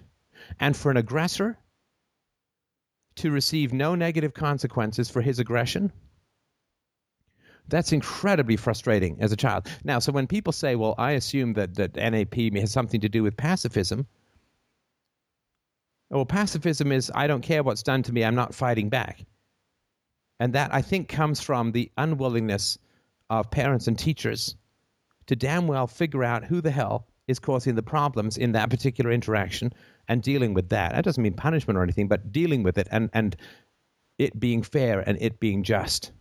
Because if you give up on justice from authority with kids, I mean, what the hell are you training them to, to do and how to Absolutely. be? Sorry, go ahead. Well, uh, absolutely, you're absolutely right about all of that. I thought the miscommunication was stemming from the word aggression in being used uh, in the non-aggression principle.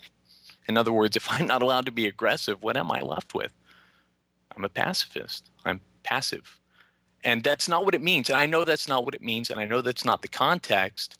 The problem is it requires additional explanation to someone to get them to be on board so that they get it. That's where Yeah. I'm atta- that's what where I'm would you call it? I mean, I, I use UPB myself because I find that more helpful because then people don't know what it is and then we can Can explain you, say, it or whatever. can you say but- that again? What is it? Oh, UPB, sorry, universally preferable behavior. It's my approach to ethics, or I hope a good approach That's to ethics. That's exactly why I called it. Uh, because yes, then- that's it. Yeah. Yeah. UPB. Awesome. I'm writing that down. I didn't know that. Um, Yeah, and so I, I, I certainly accept that. It's certainly valid where people say, "Oh, non-aggression, then you must be a pacifist." I mean, I, I think I can understand because you know it's it's Awesome. you know antonym. It's not philosophy, right? But the opposite of aggression is is um because it doesn't the initiation of force is is is the challenge, and the non-aggression principle doesn't explicitly lay out the initiation of force kind of thing. yes, exactly. Okay. Uh, So what I I had think come that's, that's a very okay, good cool. point. Okay, I what I came up with was do not initiate non-consensual harm, but you know whatever. I like UPB. That's it. You you did it already. All right. Um, that, that was my one. right, Can I move on to the next one? Yeah, yeah, Okay, go for it. Uh, the ne- And thank you. That's a very good point to make. The. Um, the next one was okay. I hear this a lot uh, from libertarians, which I consider myself one, but not of the party, but just of the philosophy. Um, the markets will decide instead of government, right? The markets will decide. Okay.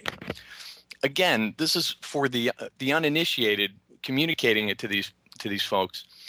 I think it makes them feel disempowered because I think many people confuse the markets that libertarians talk about with the markets that the media talks about, which of course they mean the stock market. And I think that yeah, or there is in fact a market for politicians in forms of lobbying and so on. But right, yeah, okay.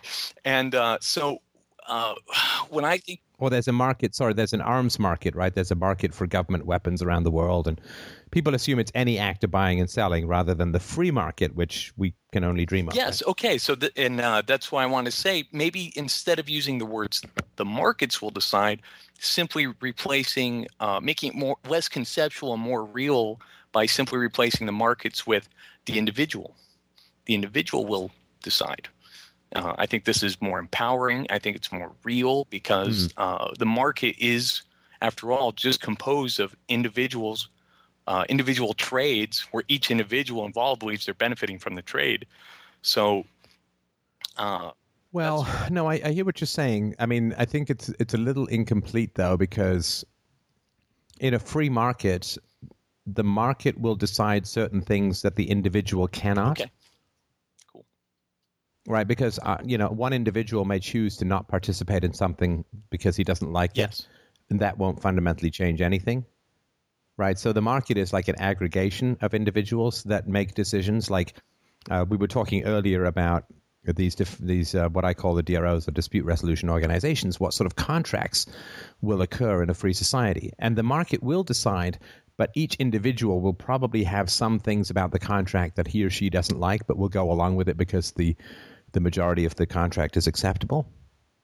So it's like saying an individual will decide a price. Well, an individual can't decide a price. Two people can decide a price, but an individual cannot decide a price, right?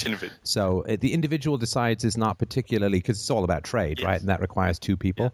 Uh, so you could say free exchange would decide, or you know, an aggregate of individual choices, or something like that. I, I don't have an elegant way of putting it off the top of my head, but I, I certainly see what you're saying. Okay, cool. Uh, okay, so that was that point, and then my my last point or or topic I want to talk with you about was um, it was about the difference between courts or the origin of courts being completely different from the origin of governments.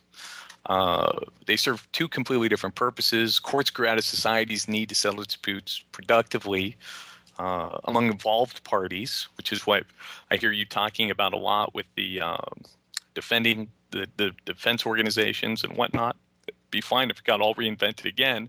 While governments have typically been ruling entities that would take control of a society in order to plunder that society's wealth. Like Alexander the Great didn't conquer Europe to provide the roads, you know, and the water and the waterworks.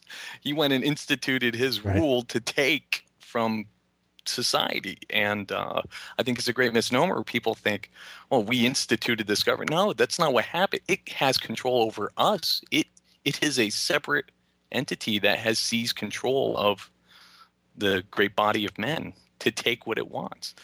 And uh, that's different from the courts. Yeah, saying uh, the, the the government is buying for the people is exactly the same thing, same as saying I chose my abusive parents instead of an insult to the victim. Exactly. yes. Uh, that was it. I just I just wanted to hash those things out with you.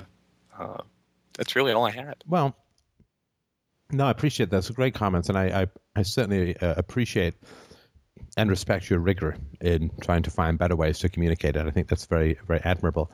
Um, as far as courts being independent of governments, I mean, yeah, there's there's truth in that, and there's an interesting kind of full circle Not today's courts, by the way. that is ha- Not not today's. No, no, no. Yeah, original courts. Yeah, but there is. That was like marriage, right? I mean, but um, th- there's an interesting full circle that's happened. So courts were effective in the past because we were relatively small tribes where everybody knew each other.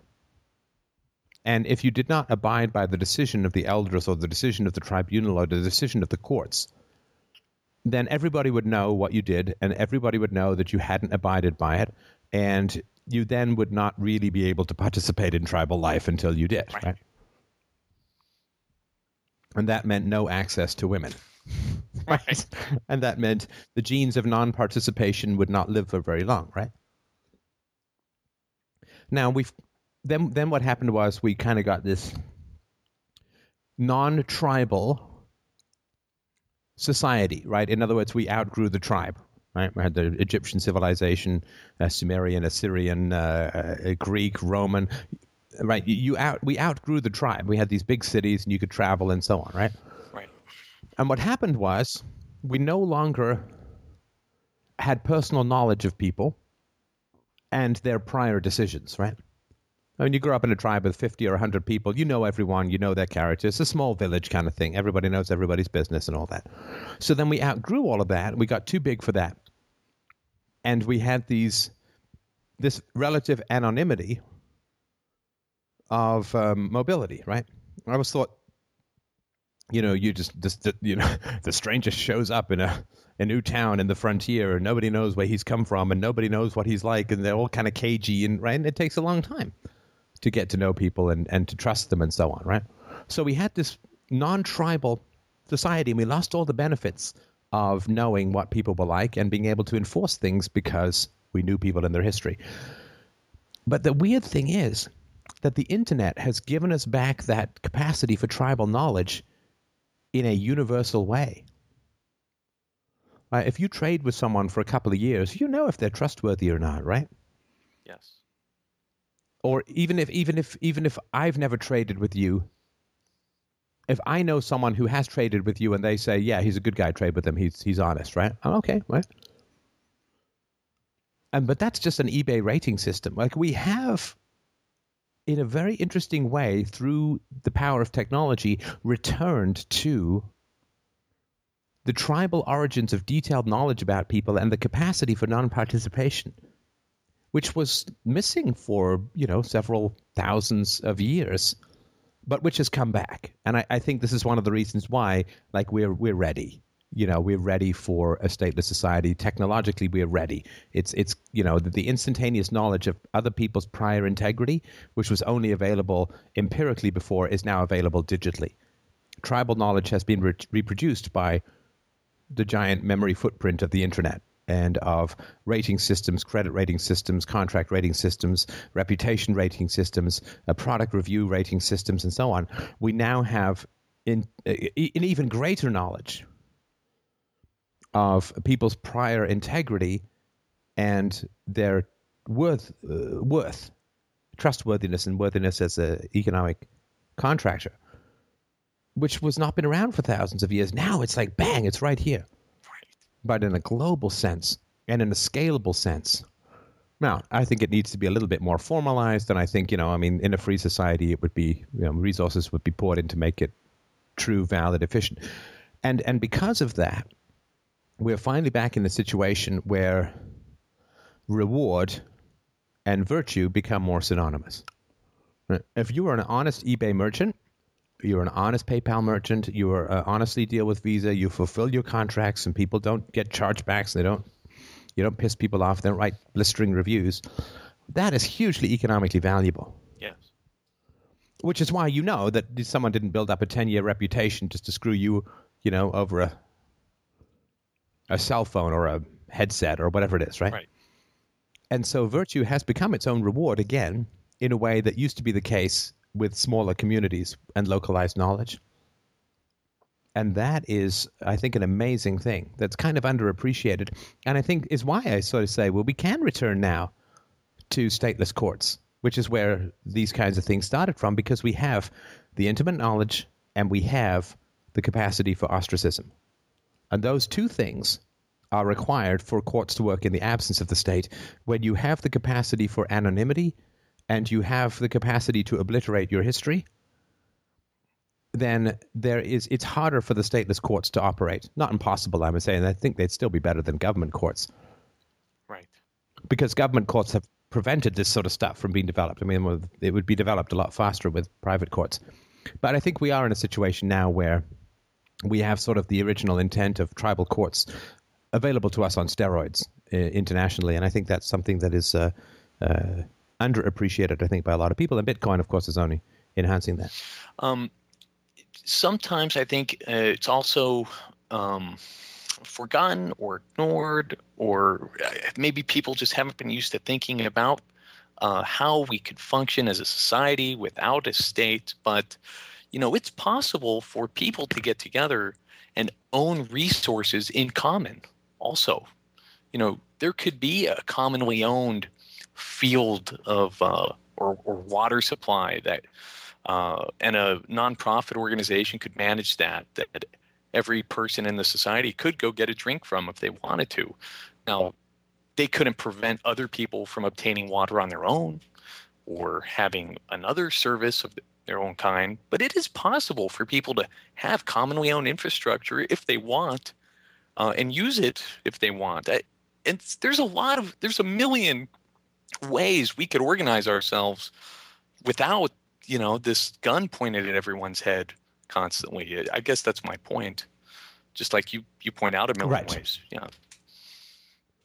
Yeah i mean and and again we, because the government is there it pushes all these lots of solutions out the way. And i mean my tiny tiny brain relative to the market as a whole is you know pales into insignificance as far as any solutions I come up with are going to be laughed about in the future. Right, of course. As in, how could he impossibly? Because you know you can't you know you can't possibly replicate. It's like you know somebody you know in, in the 1950s describing the internet.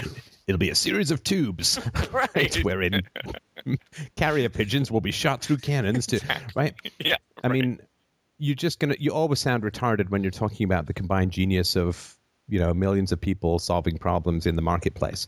Uh, and this is why I sort of caution people to say, I don't know, I don't know. Here's what I would like. Here's what I think could happen, but but I honestly don't have any clue how it's uh, actually going to work. But I do know that we have certainly have technological indicators that it's all possible in, in a way that has not really been possible since since tribal days. And this is kind of what we're designed for. Would you say is deep knowledge and ostracism for disobedience? Sorry, go ahead. Uh, would you say that it has been and because i would i tend to think that it's been an absolute deliberate uh, function to get people trained to think only in terms of what the state can provide instead of what we can figure out to provide for ourselves uh, you know well making rules i think it's more than training because the state can do a lot the state can do a hell of a lot for people i mean the state can make people enormously rich and um, can can get what most people. Everybody wants the market except for them, right? This is the this is why the state can't can't function in any sustained way, because everybody wants the free market for everyone except them. Right. Because uh, the free market is is a challenge. I mean, to say the least, right? Some smarter person's always coming along with some better toy and tool and methodology and procedure, right? Yeah. And everybody wants the advantage of everybody else being subject to the discipline of the free market, right? Because that way they get better goods and services all the time. They just themselves don't want to be subjected to the free market, right? Right. Because then the, the people compete them and the, the industries change and they right, right. lose all of this stuff. Right. And so this challenge is why governments can't exist because with governments you can subject everyone else to the free market and exclude yourself. Of course, everyone thinks that, so you get this replication. But cool. that is really, um, really fundamental as to why it can't work. Um, there's really no better life as far as resource acquisition goes than to have a free market for everyone except you. right. So, I mean, that's that's because then everyone else is making all this incredible stuff and driving the price down of everything, and you don't have to worry much about competition. Gobble it up. Beautiful. Right. Yeah, and it's like if you're the only thief in society, right fantastic. Nobody's going to bother having alarms or any of that crap, right? right. Passwords or anything. You can just pick stuff up that people leave on the street. Go, oh shit, I guess I lost. exactly. Right? right. And so what happens is thieves expand until the defensive measures reach an equilibrium. And it's the same thing with the state, except that the state, because of coercion, cannot achieve an equilibrium, uh, and therefore it always goes on ah.